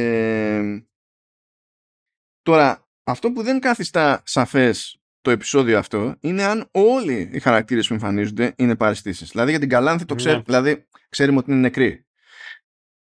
Ε, και η Φάλκα υποτίθεται ότι κάηκε στην πυρά κάποτε, είναι παλιά ιστορία, αλλά η, η Φάλκα εμφανίζεται ως παρέστηση πολλαπλές φορές και φαίνεται να έχει αντίληψη του, του όλου αλλά δεν βγαίνει άκρη για το αν αυτό σημαίνει κάτι super duper συγκεκριμένο. Τέλος πάντων, ε, it is what it is σε αυτή τη, την περίπτωση. Ε, λέει και η Φάλκα κάτι αστείωτητες εκεί πέρα, κατ' εμέ δηλαδή, ε, που δεν ξέρω αν αυτή είναι ατάκα από το βιβλίο όντως, για να δικαιολογήσει υποτίθεται τα, τη συμπεριφορά της όταν έκανε αυτά που έκανε λέει ήθελα να νιώσω λέει ελεύθερα την οργή μου και να σταματήσω λέει τη, ε, να ντρέπομαι για όλα αυτά που δεν μπορώ να ελέγξω δηλαδή και την οργή μου και την φάση με fire magic κτλ. Ελπίζω να μην είναι στο βιβλίο αυτό. Βέβαια θα μου πείτε και ο Σαπκόφσκι δεν είναι καμιά ήταν τεράστιος συγγραφέας τελική για να το πάρω και προσωπικά. Αλλά αν έτσι θέλουν να μας δείξουν ότι ε, ξέρεις κάνω την επανάστασή μου γιατί έπαιζε τι θέλει να μας πει rage shaming; Και ότι δεν ήθελα να ντρέπομαι για την καταστροφική μου δύναμη δηλαδή τι θέλει να δεν τα, δεν τα πιάνω εγώ τέλος πάντων εδώ πέρα τέλος πάντων σε κάποια φάση αναγκάζεται να χρησιμοποιήσει για να σώσει ένα μόνο καιρό η Siri του, του Fire Magic ε, αλλά αρχίζει και αισθάνεται πολύ καλά με τη, με τη φάση, αρχίζει και την κυριεύει και συνειδητοποιεί ότι δεν είναι πολύ normal αυτό. Δηλαδή, ναι, μεν είναι ευχάριστο, αλλά δεν είναι πολύ normal. Και αποφασίζει να αποποιηθεί και καλά τη μαγεία της και τα συναφή. Ε, κουτσά στραβά τέλος πάντων επιβιώνει από τη φάση με την έρημο. Τη μαζεύουν κάτι bandits, συνειδητοποιούν ότι είναι η Siri, σου λέει ωραία, payday, payday. Ε, και καταλήγει εχμάλωτη. Εν τω μεταξύ η θεωρία του Τζάσκερ είναι ότι ε, η Σύρι κατευθύνεται προς Νίλφγκαρντ που η θεωρία του είναι λίγο στην τύχη, δηλαδή είναι πράγματα που ακούγονται, αλλά με το δεδομένο ότι την έχουν μαζέψει οι bandits και οι bandits προφανώς θα βγάλουν λεφτά αν παραδώσουν στον Νίλφγκαρντ, δεν είναι και άκυρο. Ας το θέσουμε έτσι. Και πάμε εκεί, παιδιά, στο τελευταίο το ρημάδι επεισόδιο που θεώρησαν, εφόσον τα έχουν κάνει τόσο μαντάρα σε όλα, ότι το τελευταίο επεισόδιο ιδανικά θα είναι setup για την επόμενη σεζόν και όχι κλείσιμο κάπως στις όλες φάσεις. Που γενικά δεν είμαι φίλος του, του να είναι το τελευταίο επεισόδιο σχεδόν απόλυτα setup για το επόμενο. Υπάρχει τρόπος να κάνεις setup την επόμενη σεζόν χωρίς να νιώθω ότι απλά τώρα μου ξερνάς πληροφορία. Αλλά είχαν άλλη άποψη εδώ πέρα στο, στην τρίτη σεζόν του Witcher, οπότε είπανε θα ξεράσουμε πληροφορία. Οπότε, ξαφνικά, ενώνονται οι μάγισσες που έχουν απομείνει και φτιάχνουν τέλος πάντων ας το πούμε νέα οργάνωση που παίρνει το θα παίξει το ρόλο του Brotherhood που πλέον διαλύθηκε. Η, mm-hmm. η, η Τισέα έχει φλιπάρει με όλα αυτά που έχει κάνει στραβά, δεν την παλεύει άλλο. Αισθάνεται και προδομένη από το Vilgerforce γιατί έπαιζε αμόρε. Άσχετα που δεν το είπα πιο πριν. Έτσι κι αλλιώς σχετικά, έτσι πώ πάνε τα πράγματα. Ε, και αποφασίζει να αυτοκτονήσει. Ε, φυσικά το παίρνει ανάλογα βαριά η, η Γένεφερ και τα συναφή. Ε, στη Ρεντένια μεριά ο Βίσεμιρ λέει σκατά κάνατε, κάποιος πρέπει να την πληρώσει, φάει λάχανο καλέ μου Ντίξτρα την Φίλιππα. Αλλά υποτίθεται ότι Ντίξτρα και Φίλιππα είναι πολύ δεμένοι ρε παιδί μου ε, και ο Ντίξτρα ναι μεν πάει εκεί πέρα με ένα μαχαίρι αλλά τα έχει πιει και ο στόχος του είναι να, να αυτοκτονήσει ο ίδιος. Ε, αλλά του λέει η Φίλιππα ήξερα ότι μπορούσα να σε εμπιστευτώ με τη ζωή μου αλλά δεν χρειάζεται να κάνεις κάτι τέτοιο. Υπάρχει σχέδιο, υπάρχει σχέδιο και το σχέδιο είναι βάζουμε τον man servant θα το εξηγήσω και αυτό. Ε, να φάει λάχανο τον Βίζιμιρ και θα κάνουμε βασιλιά το Ράντοβιτ. Τώρα έκανα εκεί με έμφαση το man servant διότι είπα προηγουμένως ότι το πρόβλημά μου με Ράντοβιτ δεν είναι το, το gay μέρος. Απλά φοβάμαι ότι το, το gay μέρος στο μυαλό των γραφιάδων υποκαθιστά καλύτερη δουλειά στο χαρακτήρα. Όμως, κατά τα άλλα, επειδή πρέπει να πιάσουμε ποσοστά, σε προηγούμενο, σε ένα από τα σχετικά πρώτα επεισόδια ε, έχουμε δύο χαρακτήρες που εμφανίζονται μόνο μία φορά. Μόνο μία φορά. Είναι, η μία είναι barmaid νομίζω και η, άλλη είναι dwarven smith. Smithy και μπαμ μπαμ στο ίδιο επεισόδιο ε, ε, ε, φροντίζουν όσοι το γράφανε να μας πούνε ότι είναι λεσβίες. Αυτό είναι το μόνο πράγμα ουσιαστικό. Άντε πες στη Σμίδη καταλαβαίνουμε ότι υποτίθεται ότι, έχει, ότι είναι και καλή ε, weaponsmith. Οπότε μάθαμε και κάτι άλλο. Α, αλλά μπήκανε αυτές οι αναφορές απλά για να μπουν και that's it. Αυτές οι παρεμβάσεις είναι εμένα που με βιδώνουν γιατί αντιμετωπίζουν το θεατή σαν να είναι στόκος. Επίσης, στην περίπτωση man servant έχουν μια τύπησα που δεν ξέρω τώρα. Ε, θέλετε να τη θεωρήσετε λεσβία, θεωρήστε τη λεσβία. Θέλετε να τη θεωρήσετε trans, ε, ε, τότε σε αυτή την περίπτωση δεν θα είναι τύπησα, θα είναι, αλλά δεν, δεν είναι ότι το αποσαφηνίζει κιόλας εκεί πέρα, αλλά είναι μια τύπησα τέλος πάντων που είναι butch, ρε παιδί μου. Και την έχουν εκεί πέρα και την αποκαλούν man servant. Και that's that. Αυτό είναι επίσης ένα statement γιατί να ξέρετε οι παραγωγές αυτές όλες οι παραγωγές αυτές οι τηλεοπτικές παρακολουθούνται για το πώς οι χαρακτήρες είναι queer. Και μία φορά το χρόνο βγαίνει σκορ και οι παραγωγές αυτές όχι βγαίνει σκορ επισήμως, επισήμως βγαίνει σκορ ναι, ναι, ναι, και οι παραγωγές αυτές ε, θεωρούν ότι είναι προς όφελός τους είναι good PR να τικάρουν τα μποξάκια. Και έχουμε τέτοια φαινόμενα τα οποία είναι γελία πάλι λέω, γκέι Ράντοβιντ δεν είναι αυτό το πρόβλημα. Δεν βάζω στην ίδια κατηγορία το ότι έγινε ο Ράντοβιντ γκέι. Αλλά αυτό το τικάρισμα στους άλλους χαρακτήρες είναι για τα μπάζα. Είναι για τα μπάζα. OK. Okay. Γίνεται και αυτό. Μπράβο. Και σκάει η Γένεφερ επισκέπτεται τον Γκέραλτ και τον βοηθάει και πέρα να σηκωθεί στα πόδια του. Ε, γνωρίζουμε εκεί πέρα και τη Μίλβα που παίζει support. Θα ξεκινήσει τη νέα του αναζήτηση της Σύρι ο Γκέραλτ μαζί με τον Τζάσκιερ και τη Μίλβα. Ε, και μετά γυρνάμε και βλέπουμε κουβέντα Φριντζίλα και Φραντσέσκα. Όχι μόνο κουβέντα, φτάνουν Νίλφγκαρτ προς η Φραντσέσκα, η, η Φριντζίλα ήταν φυλακισμένη. Αποφυλακίστηκε μόνη της. Είχε εμφανιστεί στο άσχετο στην Αρετούζα και ήταν και στη, και στη μάχη. Because reasons. Τώρα πηγαίνει εκεί σε αυτούς που θεωρούσαν ότι ήταν για φυλάκα και πηγαίνει με τον Εμμύρ και λέει βάλε μας να είμαστε governors ξέρω εγώ στη Σύντρα που είναι δικό σου vassal state και τα λοιπά και θα κάνουμε τα κουμάντα μας και θα βρούμε ό,τι είναι για να συναφεί για κάποιο λόγο αυτό το δέχεται ο Εμμύρ OK. Okay. Και θα πάνε πακέτο με τη Φραντσέσκα. Και πάνω στη συζήτηση με την Φραντσέσκα, επειδή εκείνη σκέφτεται τέλος πάντων να υποκύψει σε κάτι πιέσεις του Εμμύρ που λέει ότι θα δώσω καταφύγιο μόνο στου, στα, στα ξωτικά, στα elves τέλος πάντων που δεν μπορούν να πολεμήσουν. Δεν θα τους βάλω εγώ σε καμιά δική μου πόλη ε, και θα βάλω τους τυπάδες που είναι ετοιμοπόλεμοι να μου κάνουν καμιά μανούρα και θα πάρω τους υπόλοιπους ή μάλλον και οι υπόλοιποι που είναι ετοιμοπόλεμοι ε, θα μείνουν με μένα και θα τους χρησιμοποιήσω ως στράτευμα. Το σκέφτεται στην αρχή, πάει λίγο κόντρα η Φραντσέσκα, το σκέφτεται όμως, του λέει ότι τουλάχιστον έτσι θα, θα σωθούν κάποιοι και έτσι θα έχουμε επόμενες γενιές κτλ. Άσχετα με το αν θα σφαγιαστούν οι άλλοι στην υπηρεσία του Εμμύρ. OK. Okay.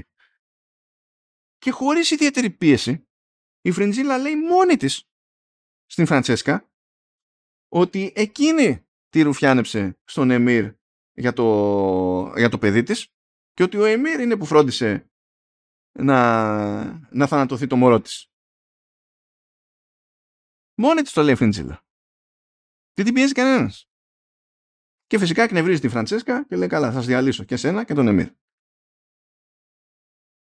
Φοβερό, φοβερό interaction, μου άρεσε πάρα πολύ όλο αυτό.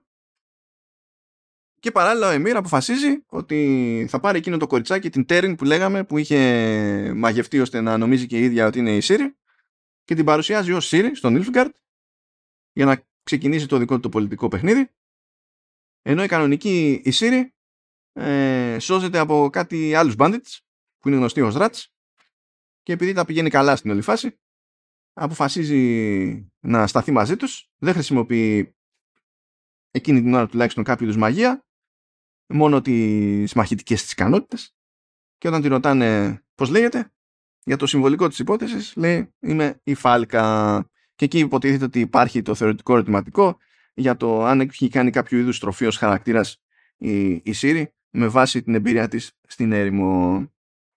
Είναι κάτι, αυτό συμβαίνει. Βασικά ο θάνατος του Βίζιμιρ ε, από, Ντίξτρα, από Πλεκτάνη, Ντίξτρα και Φίλιππα ισχύει νομίζω και στα, και στο θεωρείται κάνον και η φάση με το ότι κάνει κάποιο είδους τροφή η Siri και συστήνεται ως φάλκα είναι κάνον κτλ. Δεν είναι ότι έτσι κι άλλως τα προβλήματα δεν είναι αυτά. Και κάπως έτσι τελειώνει η ρημάδα η τρίτη η σεζόν. Yay. Και σε ρωτάω, Σταύρο, από πού να το πιάσουμε το ρημάδι; Ε, θέλω να μιλήσουμε για το τρίγωνο. Βασικά, ε, θα ήθελα να μιλήσουμε με το εξής. Το πώς τελειώνει και ιδιαίτερα το δεύτερο κομμάτι όσον αφορά τον Γκάβιλ. Ναι, αν περιμένατε κάποιο είδους ιδιαίτερο αποχαιρετισμό, απλά δεν ενδιαφέρθηκε κανένας. Τίποτα. Και ξέρεις, περι... σκάει το τελευταίο επεισόδιο και λες κάτι θα δεις παραπάνω, θα τον δεις, διότι τελειώνει πιο πριν. Και δέχεται την ήττα του. Η, η Τάτε, ο, ο Γκέραλτ. Ένας Γκέραλτ, ένας ε, χαρακτήρας, ο οποίος μέχρι στιγμής, όσο και δύσκολη να ήταν η κατάσταση, κατέφερε με τον έναν ή με τον άλλον τρόπο να υπερβεί όλες τις πιθανότητες οι οποίες βρισκόντουσαν απέναντί του και να καταφέρει και είτε να την πάρει την νίκη είτε να, ακόμα και να την κλέψει. Και έρχεται τώρα, τον σιδερώνει καλά καλά καλά καλά. Μπαίνει η σειρά για μένα ένιωσα ότι περισσότερο είναι σαν να κάνει setup τη συνέχεια. Δηλαδή το τέλος, το τελευταίο επεισόδιο της σεζόν, εμένα μου θύμιζε πολύ καλύτερο, πώς να σου πω, όπως το είπα και πιο πριν, ε, mid-season σε φινάλε. Περνάει το περισσότερο χρόνο. Ή θα μπορούσε να είναι πρώτο επεισόδιο σε επόμενη σεζόν; Ισχύει. Περνάει τόσο χρόνο ε, σε ντάγλα ο, ο Γκέραλτ κάνει setup καινούριο χαρακτήρα και μετά είναι ξεθυμένη. Μπορώ να το περιγράψω καλύτερα. Ξεθυμένη. Σαν να, σαν να... και λες αυτό ήταν. Κρίμα, μεγάλο κρίμα για τον, ε, τέτοιο, για τον ε, φίλο μας, τον Γκάβιλ. Λοιπόν, λοιπόν, κάτσα να πιάσουμε λίγο χαρακτήρες. Θέλω να ξεκινήσω από την ανάποδη, να μην πιάσω τους μεγάλους. Να πιάσω ούτε ακριβώς τους μικρούς, αλλά υποτίθεται χαρακτήρες που έχουν μια βαρύτητα. Λοιπόν, ένα πράγμα που, με το οποίο έχω πρόβλημα που πλέον εντάθηκε το πρόβλημα με την τρίτη σεζόν. Είναι ένα συνεχιζόμενο παράπονο που έχω. Πρώτον, υποτίθεται ότι η μεγάλη απειλή για όλο το continent είναι η δραστηριότητα του Εμμύρ. Ναι. Έχουμε δει το backstory του Εμμύρ στην πρώτη σεζόν.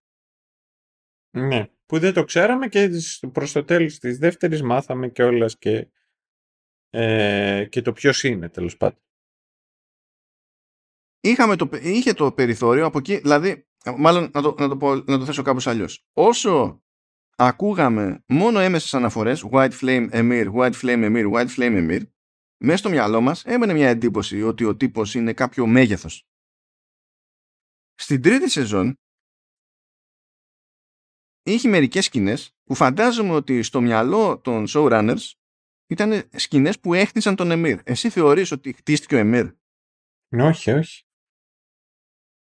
Όχι, σε καμία περίπτωση. Δηλαδή πρέπει να μου την πουλήσεις τη ρημάδα την απειλή και αν όλος ο χαρακτήρας είναι ότι ε, θέλει να κάνει πόλεμο δεν, δεν, why; Επίσης, και το, να, να πω και το άλλο, και το ότι θέλει να κάνει πόλεμο. Ε, μερικές φορές, από μόνο του, και αυτό, δεν είναι κακό. Ξέρεις, πόλεμοι γίνονται και υπάρχουν περιπτώσεις που το να θες να κάνεις πόλεμο, να κηρύξεις πόλεμο και να ως, ε, ε, πώς να το πω, ως, ε, ως αρχηγός κράτους, δεν είναι και κακό. Τώρα το ότι αυτό ήταν όλο το main story δεν είναι. Αλλά εντάξει, κοίταξε. Πιο πολύ, εμένα αυτό το οποίο μου κάνει εντύπωση είναι πιο πολύ το επισκιάζει το οτιδήποτε το McGuffin που είναι το Elder Blood και το τι μπορείς να κάνεις με όλο αυτό και και και και παρά οτιδήποτε άλλο. Και εκεί είναι που πάντα, πώς να στο θέσω, όταν έχεις να κάνεις με πολιτική μέσα σε μια σειρά όπως είναι το Witcher και σε όλα τα άλλα, ε, πολλές φορές στο παρασκήνιο υπάρχει ένα μεγαλύτερο κακό το οποίο παραμονεύει. Πώς συμβαίνει και εδώ πέρα. Και αυτό το οποίο κάνει πολλές φορές ε, κλικ είναι και εσύ ως θεατής ή κάποιος ε, από τους χαρακτήρες μέσα στη σειρά, ο οποίος αντιλαμβάνεται ότι, ξέρεις, οι μικροπολιτικές δεν έχουν και τόσο μεγάλη σημασία, δεν υπάρχει μια μεγαλύτερη απειλή η οποία κινδυνεύει. Σε αυτή την περίπτωση, αφιερώνουμε χρόνο στις πολιτικές ως πολιτικές. Ε, στεκόμαστε περισσότερο στους ανθρώπους και όχι στα, πώς να σου το πω, όχι στο τι, ποιοι είναι, αλλά στο τι θέλουν. Και όταν έρθει η ώρα για να γίνει delivery όλο αυτό το οποίο έχεις στήσει, ουσιαστικά καταρρεί όλα σε τραπλόχαρτα γιατί δεν έχουν βάρος, δεν έχουν ειδικό βάρος. Δηλαδή, τι να το κάνω το ότι υπάρχουν βασίλεια, υπάρχουν διαφορετικές φατριές οι οποίες θέλουν να κάνουν το...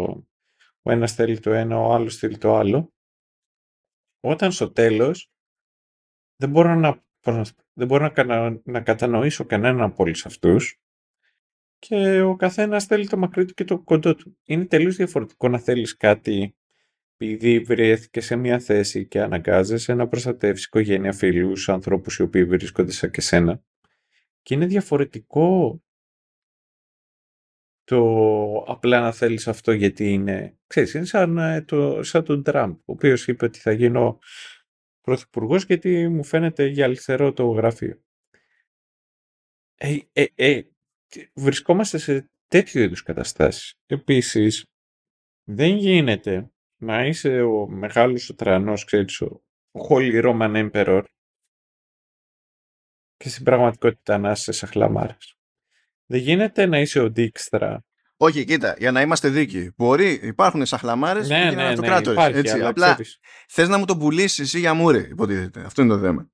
Θες να μου τον πουλήσεις για το ότι έχει κάποιο, κάποια φιλοδοξία. Δεν, δε- δεν επικοινωνεί καν η σειρά αυτή μέχρι στιγμής το ποιόν της φιλοδοξίας του. Δηλαδή δεν σου Ναι, έχει πει ναι. καν τη φάση ότι εγώ απλά γουστάρω να σας έχω όλους από κάτω. Ούτε αυτό δεν σου έχει βγάλει. Ναι, ναι. Αντίστοιχο πρόβλημα, αντίστοιχο πρόβλημα έχουμε τον Βίλγερφορτς. Δηλαδή, σ- στην πρώτη σεζόν απλά είναι λίγο ούτε κρύο ούτε ζέστη, πότε εδώ πότε εκεί. Στη δεύτερη σεζόν μαλακώνει δι- λίγο. Εδώ πέρα είναι ε, αμόρε και απλά αυτό που κάνει ο ηθοποιός είναι κάτι που ξέρει να κάνει έτσι κι αλλιώς καλά ο συγκεκριμένος, γιατί τον έχω πετύχει κι αλλού.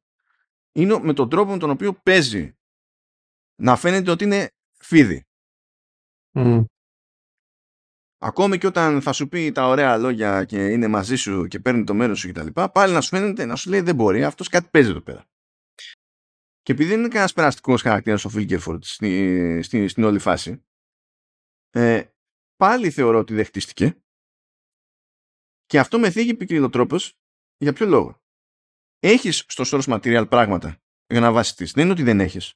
Αλλά έχω δει τον ίδιο ηθοποιό να παίζει με παρόμοια λογική και να με πείθει ότι έχει συγκεκριμένη νοοτροπία.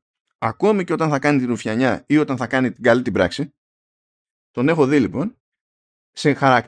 σε χαρακτήρα που έπαιζε στο Μάρκο Πόλο, που ήταν από τις πρώτες μεγάλες παραγωγές του, του Netflix.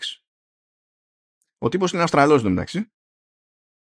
Ε, και εκεί είχε να κάνει με τελείως φανταστικά πράγματα. Φανταστικά, ναι, προφανώς υπήρξε ο Μάρκο Πόλο, προφανώς υπήρχε ο, ο Κουμπλάι Χαν και τα λοιπά. Ναι, οκ, μπράβο.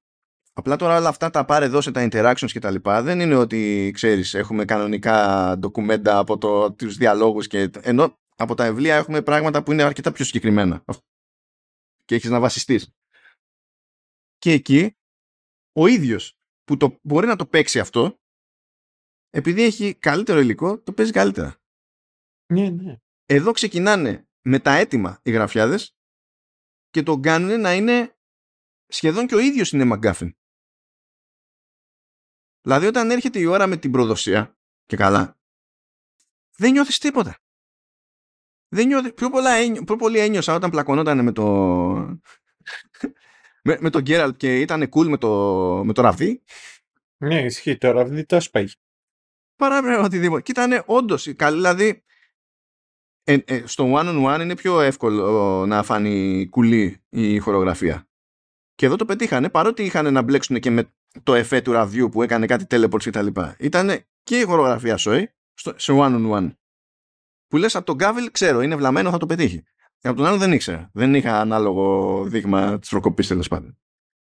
Οπότε έχεις τις δύο μεγαλύτερες απειλές σε όλο το ρημάδι το continent και μετά από τρεις σεζόν δεν καταλαβαίνω αν, ε, ε, αν έχει νοιαστεί κανένας για αυτές τις μεγάλες απειλές.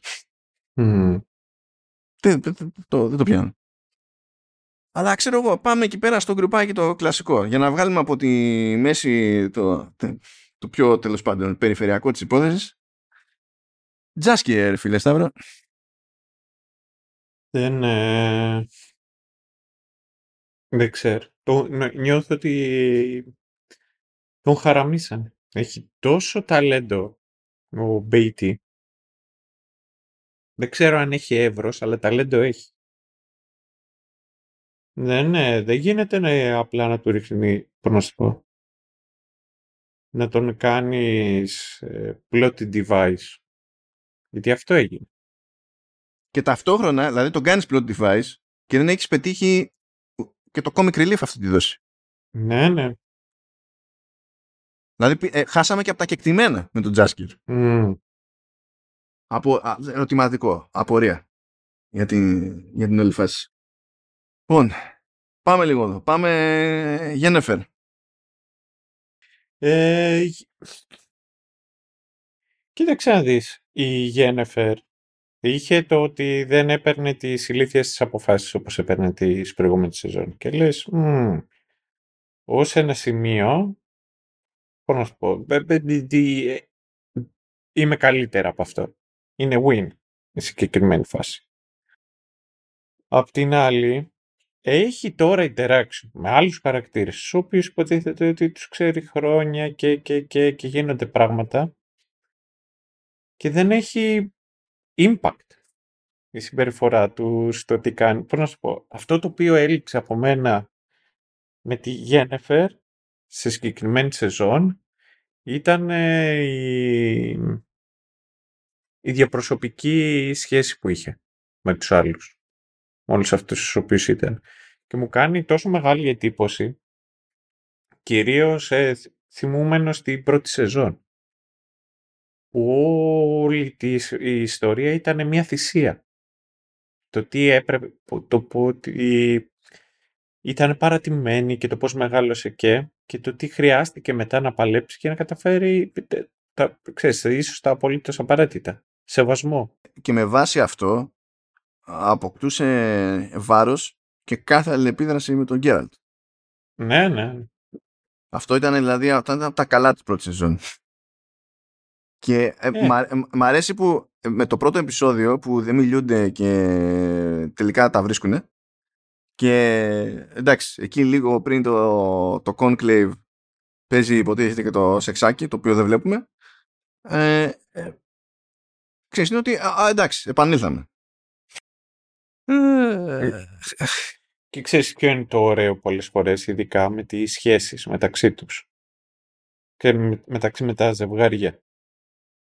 Η πραγματικότητα είναι ότι οι σχέσεις θέλουν προσπάθεια. Και αυτό τώρα δείχνει. Α, από, από εκεί χάνεις, διότι είναι το δράμα, είναι η, η αλληλεπίδραση μεταξύ των χαρακτήρων, οι σκηνές, οι, οι διάλογοι. Αυτοί οι ίδιοι χάνουν με το να, το, να αφήνουν ξέρεις, αυτή τη, τη σύγκρουση να, να φύγει πιο πίσω. Δεν ξέρω αν έχεις να πεις κάτι άλλο για την Γένεφερ. Αυτή η οποία φαίνεται ότι μπορεί και την παλεύει λιγάκι περισσότερο είναι, είναι η Σύρη ως ηθοποιός. Ναι, θα συμφωνήσω.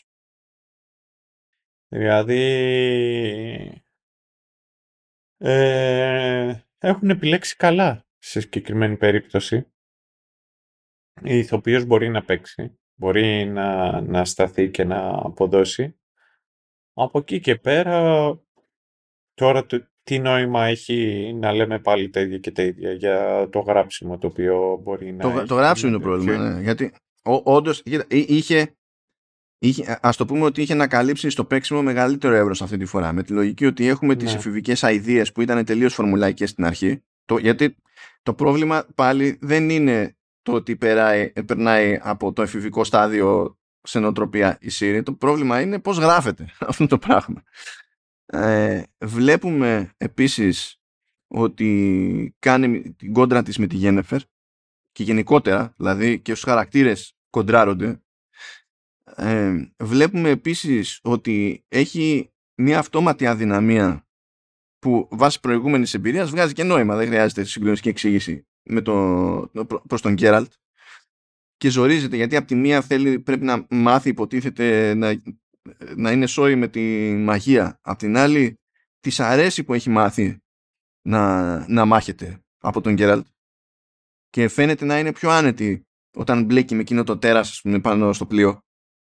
Να είναι πιο άνετη γενικά με την εμπειρία. Και όταν τη συμβουλεύει ο Γκέραλτ, παίρνει αυτόματα στα σοβαρά τη, τη συμβουλή του. Κάτι που δεν γίνεται με τη, με τη Γένεφερ. Πρέπει να περάσουν, να στραβώσουν και άλλα πράγματα ώστε να συνειδητοποιήσει η Siri τι σκατό έχει φάει η Γένεφερ και ότι από αυτό και μόνο είναι λογικό να, έχει, να σημαίνουν πράγματα τα λόγια της Γένεφερ κτλ. Είχε πράγματα δηλαδή να παίξει και ε, έπαιξε. Ακόμα και η φρίκη που τράβηξε στη, ε, στην έρημο έπαιξε. Ναι. Αλλά όπως είπες το γράψιμο είναι, είναι γιούχου. Τώρα για να καταλήξουμε για τον, ε, να πω εγώ λιγάκι για τον Γκέραλτ και να αποχαιρετήσω το φίλο μου τον Γκάβιλ. Είναι ότι ήταν εξαιρετικός ο, ο Γκέραλτ. Δηλαδή ήταν από τα καλύτερα cast τα οποία θα μπορούσε να έχει οποιοδήποτε. Και ήταν κρίμα το ότι ξοδεύτηκε, δαπανήθηκε. Τώρα υπάρχουν παραπάνω από ένας ε, λόγος. Πολύ πιθανό να έχει ξενερώσει και με τη σειρά και όλα αυτά. Μπορεί να ήταν και το τι χρόνο είχε να αφιερώσει κάπου αλλού, αλλά σίγουρα πιστεύω ότι φεύγει λιγάκι πικραμένος. Ήταν πολύ ωραίος ο Γκέραλτ, ο Κάβιλ, και στα πιο βασικά από όλα είναι ότι ο, ο ίδιος ο Γκέραλτ είναι ένας μαχητής, είναι ένας φωνιάς.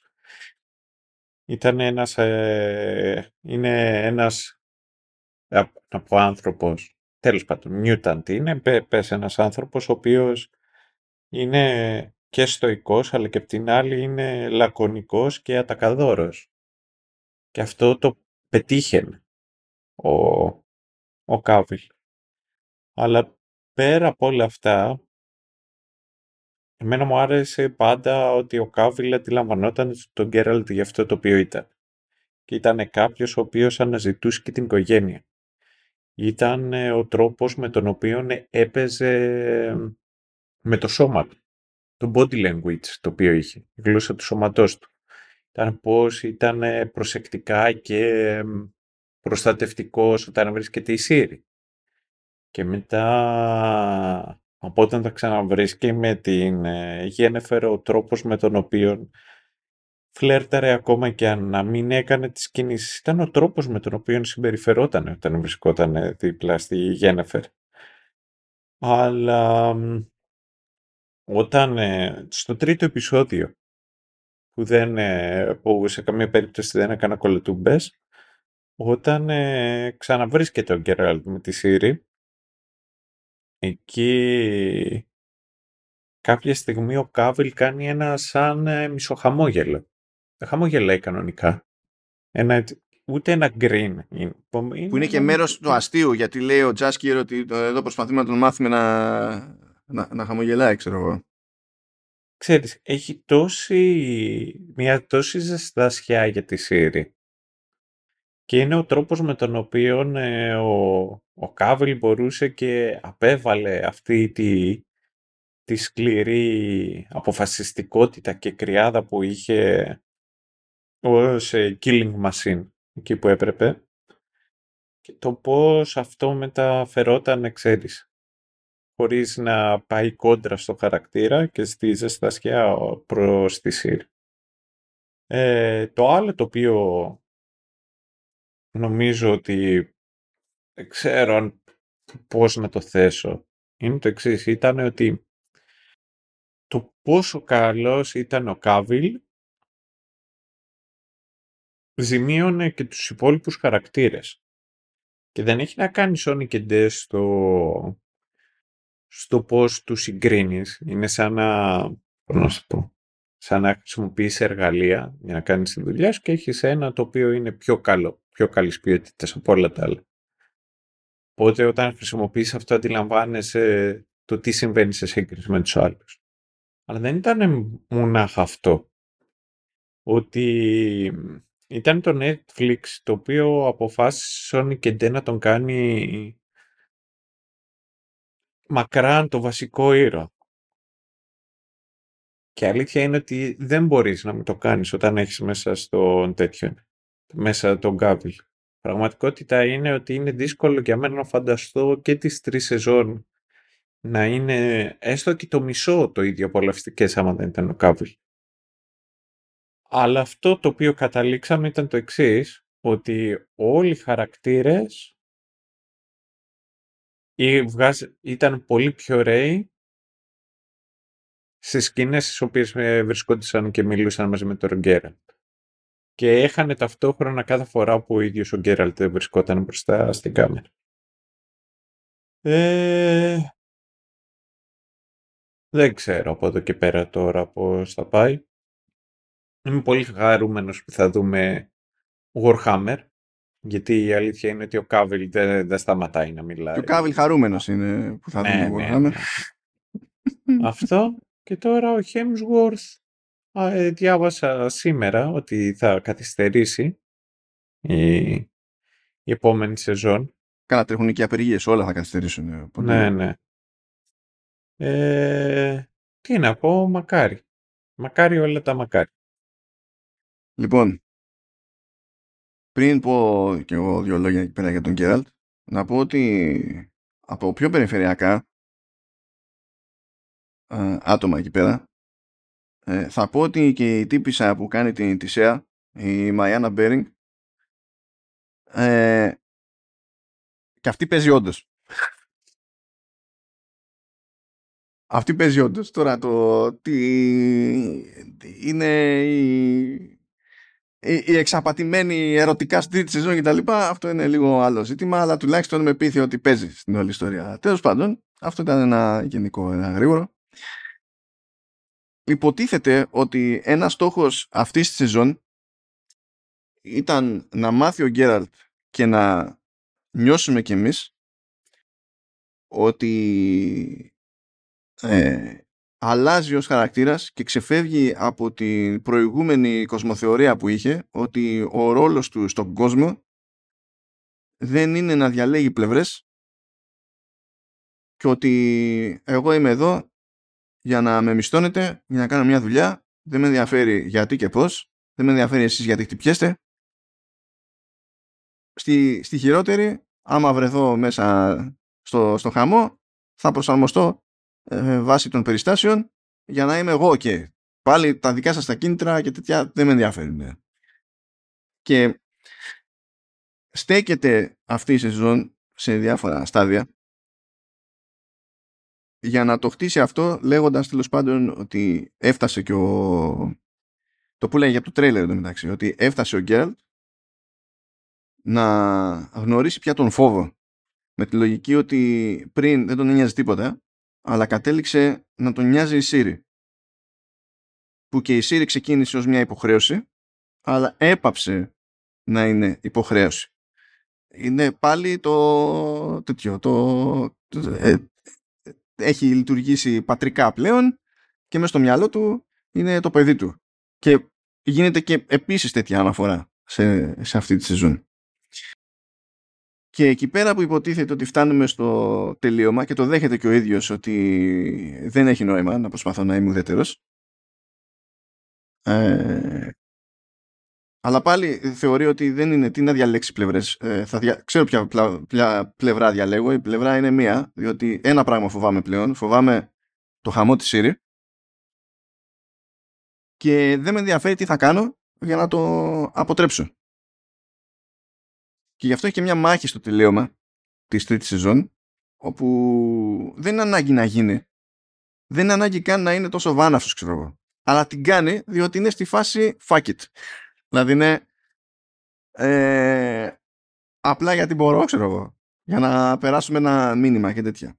Και παίζει σε κάποια φάση και, ένα, και σπικάζει εκεί από τη Γένεφερ όπου ξεκινήσαμε στο πρώτο επεισόδιο να έχουμε αυτό το μοτίβο με το Dear Friend και τα λοιπά που απευθύνεται υποτίθεται έμεσα στον Γκέραλτ και το θυμηθήκανε στο κλείσιμο της σεζόν στο τελευταίο επεισόδιο. Τότε εμένα μου κάτσε ότι αυτό το πράγμα θα μπορούσαν να το είχαν χρησιμοποιήσει ήπια αλλά σε όλη τη σεζόν αντί να το βάλουν όλο στη, στο πρώτο επεισόδιο και ξαφνικά να το θυμηθούν και να προσποιούνται ότι κλείνουν κάποιο είδους κύκλο στιλιστικό στο τελευταίο. Μμ. Αλλά τέλος πάντων πες ότι αυτό είναι λεπτομέρεια. Λέει, μας εξηγεί στην ουσία εκεί έχω μια διαφωνία και με το ότι κάποια πράγματα εξηγούνται γιατί δεν ξέρω να τα γράψουν. Α, OK. Okay. Να, για, να, για να παιχτούν. Ε, ότι με τη Siri σε κίνδυνο ακόμη και ο φόβος αυτός που μόλις έμαθε ο, ο Γκέραλτ πάει περίπατο. Διότι όταν είσαι τόσο ταγμένος ε, δεν θα υπολογίσεις τίποτα προκειμένου να σώσεις τη Siri. θα τους λιώσεις όλους. Ό,τι βρεθείς μπροστά σου θα το διαλύσεις. Και υποτίθεται ότι αυτό το πράγμα ήταν κάτι που έπρεπε ξέρεις, να αποδοθεί ως εξέλιξη του Γκέραλτ στην τρίτη σεζόν. Προσωπικά, ενώ είπες ότι είχες στιγμές ο Γκέραλτ, αυτό ξέρεις, το, το μαλάκωμα και τα λοιπά, που πιστεύω ήταν μέρος αυτής της προσπάθειας, Mm. αισθάνθηκα ότι πιο πολύ μου το είπαν παρά μου το έδειξαν.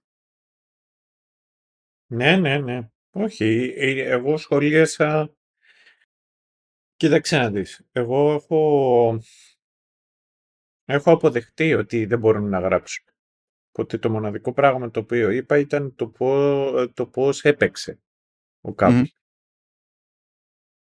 Ναι, όχι δεν το λέω και καλά δεν το παρουσιάζω σαν διαφωνία. Απλά το κουμπώνω Ναι. σε αυτό που είπες, διότι βλέπω ότι έγινε προσπάθεια και σίγουρα έγινε από τον Κάβιλ προσπάθεια. Υπήρξαν και κάποιες σκηνές που και ακόμα και αυτές κάποιος τις έγραψε και μπήκαν εκεί μέσα, που Ναι, ναι. είναι προς εκείνη την κατεύθυνση. Αλλά ως όλο στην τρίτη σεζόν η, η, η, η προσπάθεια αυτή που υποτίθεται ότι ε, ε, έπρεπε να είναι και σημαντικό μέρος για το σύνολο πάλι μου φάνηκε και αυτή ντεμή ας πούμε. Και αυτό ειδικά πιστεύω ότι έπρεπε- θα έπρεπε να το έχουν στο, δηλαδή να το έχουν πετύχει λίγο καλύτερα και ας είχαν κρατήσει όλοι τους την αποτυχία στο, στη διαχείριση του πολιτικού πλαισίου τέλος πάντων στο, στο οποίο γίνονταν τα πάντα. Και μιας και θυμήθηκα αυτή την αποτυχία, λες, δηλαδή καθόμουν και το βλέπα και λέω πραγματικά λένε staff, λένε staff και η πιθανότητα να προσανατολιστώ ως προς το τι σημαίνει αυτό στον κόσμο είναι μείον. Και θυμήθηκα το, τους τίτλους αρχής του Game of Thrones. και τους θυμήθηκα για ποιο λόγο. Οι τίτλοι αρχής υποτίθεται ότι είναι εκεί για το εφέ. Έχουν βραβευτεί εντωμεταξύ για την αισθητική τους τη- και τα λοιπά. Οκ. Ωστόσο, ε, χαζεύοντας τους τίτλους αρχής του Game of Thrones, αποκτούσε αντίληψη γεωγραφική. Ναι. Για- Γιατί πήγαινε από μέρος σε μέρος και σου βγάζε τα μπελίτσα και σου έλεγε αυτό είναι αυτό, αυτό είναι αυτό, αυτό είναι αυτό, αυτό είναι αυτό.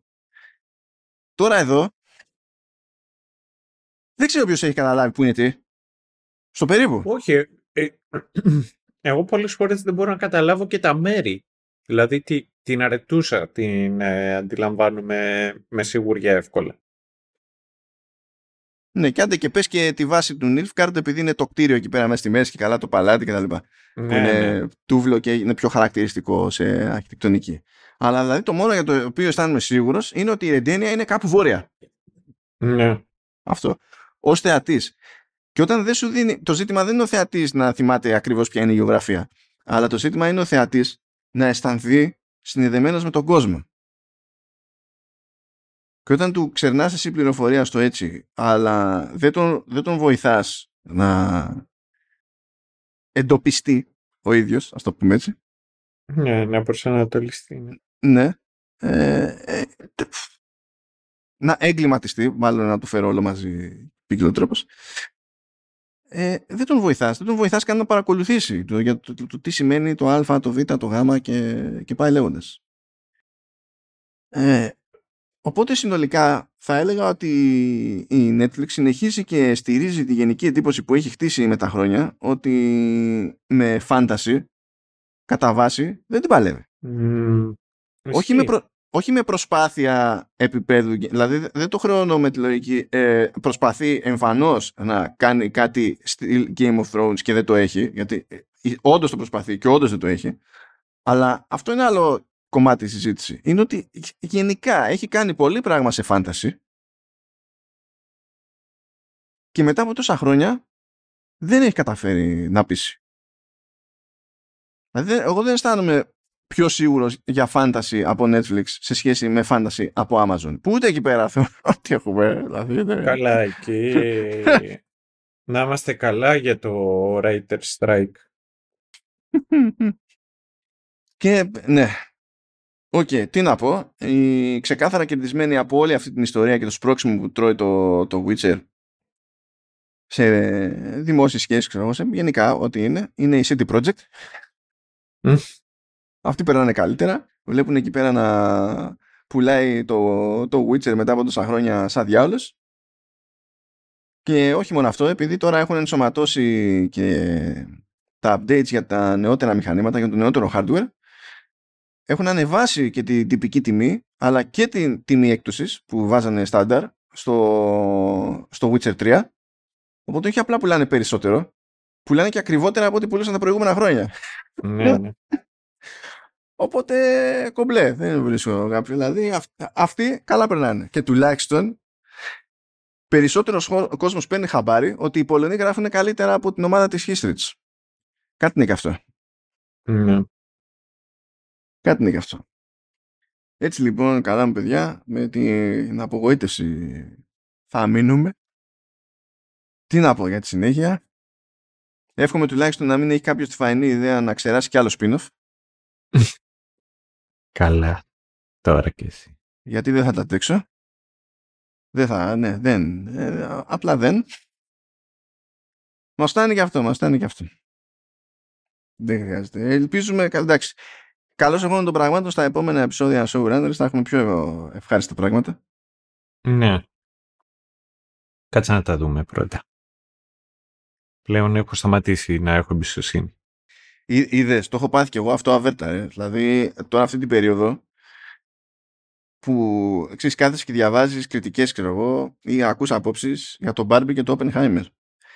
Ναι. Και ακούς πράγματα τόσο αντίθετα μεταξύ τους που λες δεν γίνεται να ισχύουν και τα δύο. Γιατί το ένα ακυρώνει το άλλο. Ώρες ώρες αυτά, Ναι. αυτά που ακούς. Και λες, παιδιά, καλά που μου λέτε ότι μου λέτε, δεν με βοηθάτε να βγάλω άκρη. Θα πρέπει να βγάλω το φίδι από την τρύπα μόνος μου, ως συνήθως. Ναι, να ναι, ναι. σχηματίσω εικόνα. Εντάξει, τέλος πάντων, θα δούμε. Δες εσύ, τα, τα είδες και τα δύο ότι παίζει; Ε, Oppenheimer ήμουνα Πράγα και δεν μπορούσα να το δω, αλλά λέω μπορώ να κάνω υπομονή και να το δω στην Ελλάδα, γιατί δεν θα είμαι Πράγα κάθε μέρα, για να πάω Ναι. να φάω τρεις ώρες. Αλλά Barbie το είδα χτες. Α, μπορεί να μην το είδες. Εντάξει, κομπλέ. Οκ. είναι... Δεν είναι... Δεν είναι... Δεν είναι ανάλαφρη, αλλά δεν είναι και... Δεν είναι βαριά ταινία. Δηλαδή, έχει ρυθμό, σου λέει αυτά τα οποία θέλει να στα πει με γρήγορο ρυθμό, ως ένα σημείο στα μούτρα σου, αλλά με ελαφρότητα. Και είναι... Είναι έξυπνα, είναι έξυπνα σαχλή ταινία. Κοίτα, τώρα ε, είναι, είναι Greta Gerwig. Η Greta Gerwig δεν είναι καμιά περαστική. Ναι, ναι. Δηλαδή, ε, εμένα, δηλαδή, εδώ δεν την έχω δει. Γενικά δεν μπορώ να πάω κινηματογράφο για τεχνικούς λόγους. Τα βλέπω κατόπιν εορτής, οκ. Όταν βγαίνουν ε, για home releases ή stream ή ό,τι να είναι. Εμ, αλλά η δική μου η περιέργεια ήταν τι περιθώρια θα έχει να κινηθεί η Gerwig με δεδομένο ότι αυτή η ταινία υπάρχει και ως διαφήμιση για, Ναι, ναι, ναι. για τη Mattel. Οπότε ξέρεις, εκ- εκεί. Αλλιώς δεν έχω, δεν αναρωτιέμαι για το αν η Gerwig ε, νιώθει να γράψει. Η Gerwig νιώθει να γράψει. Ε, Το- Είχε τζέρτζελο, να ξέρεις, αυτό θα πω, για να, γιατί να, να σας αφήσουμε και εσάς. Ε, έχει τζέρτζελο το ότι έκανε πρακτικά κριτική προς τις μεγάλες πολυεθνικές καπιταλιστικές εταιρείες, αλλά ποτέ προς τη Ματέλ. Ε, εντάξει τώρα και εσύ. Δηλαδή όλα τα στραβά τα οποία είχε η Ματέλ ως εταιρεία, γιατί σου λέει ότι αυτά εδώ πέρα είναι στραβά και είναι γελία, έχει να κάνει με τον τρόπο τον οποίο είναι στημένες οι εταιρείες. Αλλά στο τέλος η Ματέλ έχει, ξέρεις, τις καλύτερες ε, προθέσεις. Ήταν... ε, Είχε τζέρτζελο. coolness. Ε, δεν ξέρω αν σε έχει σοκάρει σχετικά και με αυτό όντως να κλείσουμε. Ότι όταν Μμ. έπαιζε η προώθηση της Barbie έπαιζε ένα debate online το οποίο δεν, δεν, δεν ήταν για τρολιά αυτό το debate. Μμμ. Είχε δημιουργηθεί μια, μια κόντρα και κάποιοι είχαν χωριστεί σε δύο στρατόπεδα. Το ένα στρατόπεδο έλεγε ότι ε, ναι, η Μάρκο Ρόμπι είναι πανέμορφη και το άλλο στον τρόπο εδώ έλεγε ότι η Μάρκο Ρόμπι είναι αδιάφορη. Ε, Μπορεί να είσαι αδιάφορη, δεν μπορείς να το λες. Μπορείς να πεις ότι είναι το, το, το μοναδικό το οποίο δέχομαι σε συγκεκριμένη περίπτωση είναι κάποιος να γυρίσει και να πει ότι ξέρεις κάτι ρε παιδί μου η, η Μάρκο Ρόμπι είναι στερεοτυπικά. Ξέρεις, είναι, στερεοτυπικά είναι όμορφη. Στερεοτυπικά όμορφη. Αυτό το ξανθό. Μα στην, τε, στην τελική αυτό μπορείς να πεις ότι είναι που την έκανε και σωστή επιλογή για Barbie. Ακριβώς και αυτό το λόγο παίζει και την στερεοτυπική Barbie, να το θέσω έτσι. Αλλά τώρα ότι είναι αδιάφοροι, όχι. Πρέπει νομίζω ότι κάπου το έχουν χάσει. Ναι, δεν, δεν, η φάση δεν το κατανοώ. Δηλαδή, ακόμα και να μην πες ότι δεν σ' αρέσει το προσωπικό σου γούστο, είναι αλλού ρε παιδί μου. Έτσι. Να πεις, άρα είναι αδιάφοροι. δεν, το, Mm. δεν, το, δεν, δεν το πολύ πιάνω. Ε, Εγώ σοκαρίστηκα από όλη αυτή τη φάση. Δεν περίμενα ότι θα ήταν ένα debate που θα γινόταν και καλά ως σοβαρό debate. Ποτέ Mm. δεν περίμενα να τα ξυπνήσω και θα πέσω σε τέτοιο debate. Συνέβη, αλλά τέλος πάντων, web είναι αυτό, παιδιά. Τι να πω. Είναι, Mm. εντάξει. Its own beast. Αυτά. Λοιπόν, να είσαστε καλά. Καλό υπόλοιπο καλοκαιριού και, και προς άλλα ε, και για καλύτερα από εδώ και πέρα. Ναι, ναι. Πάμε εκεί πέρα να, να, να ξεχάσουμε. Να ξεχάσουμε. Ναι. Να δούμε να ξεχάσουμε. Αυτά. Καλαμπάνια. Και επανερχόμαστε. Γεια και χαρά.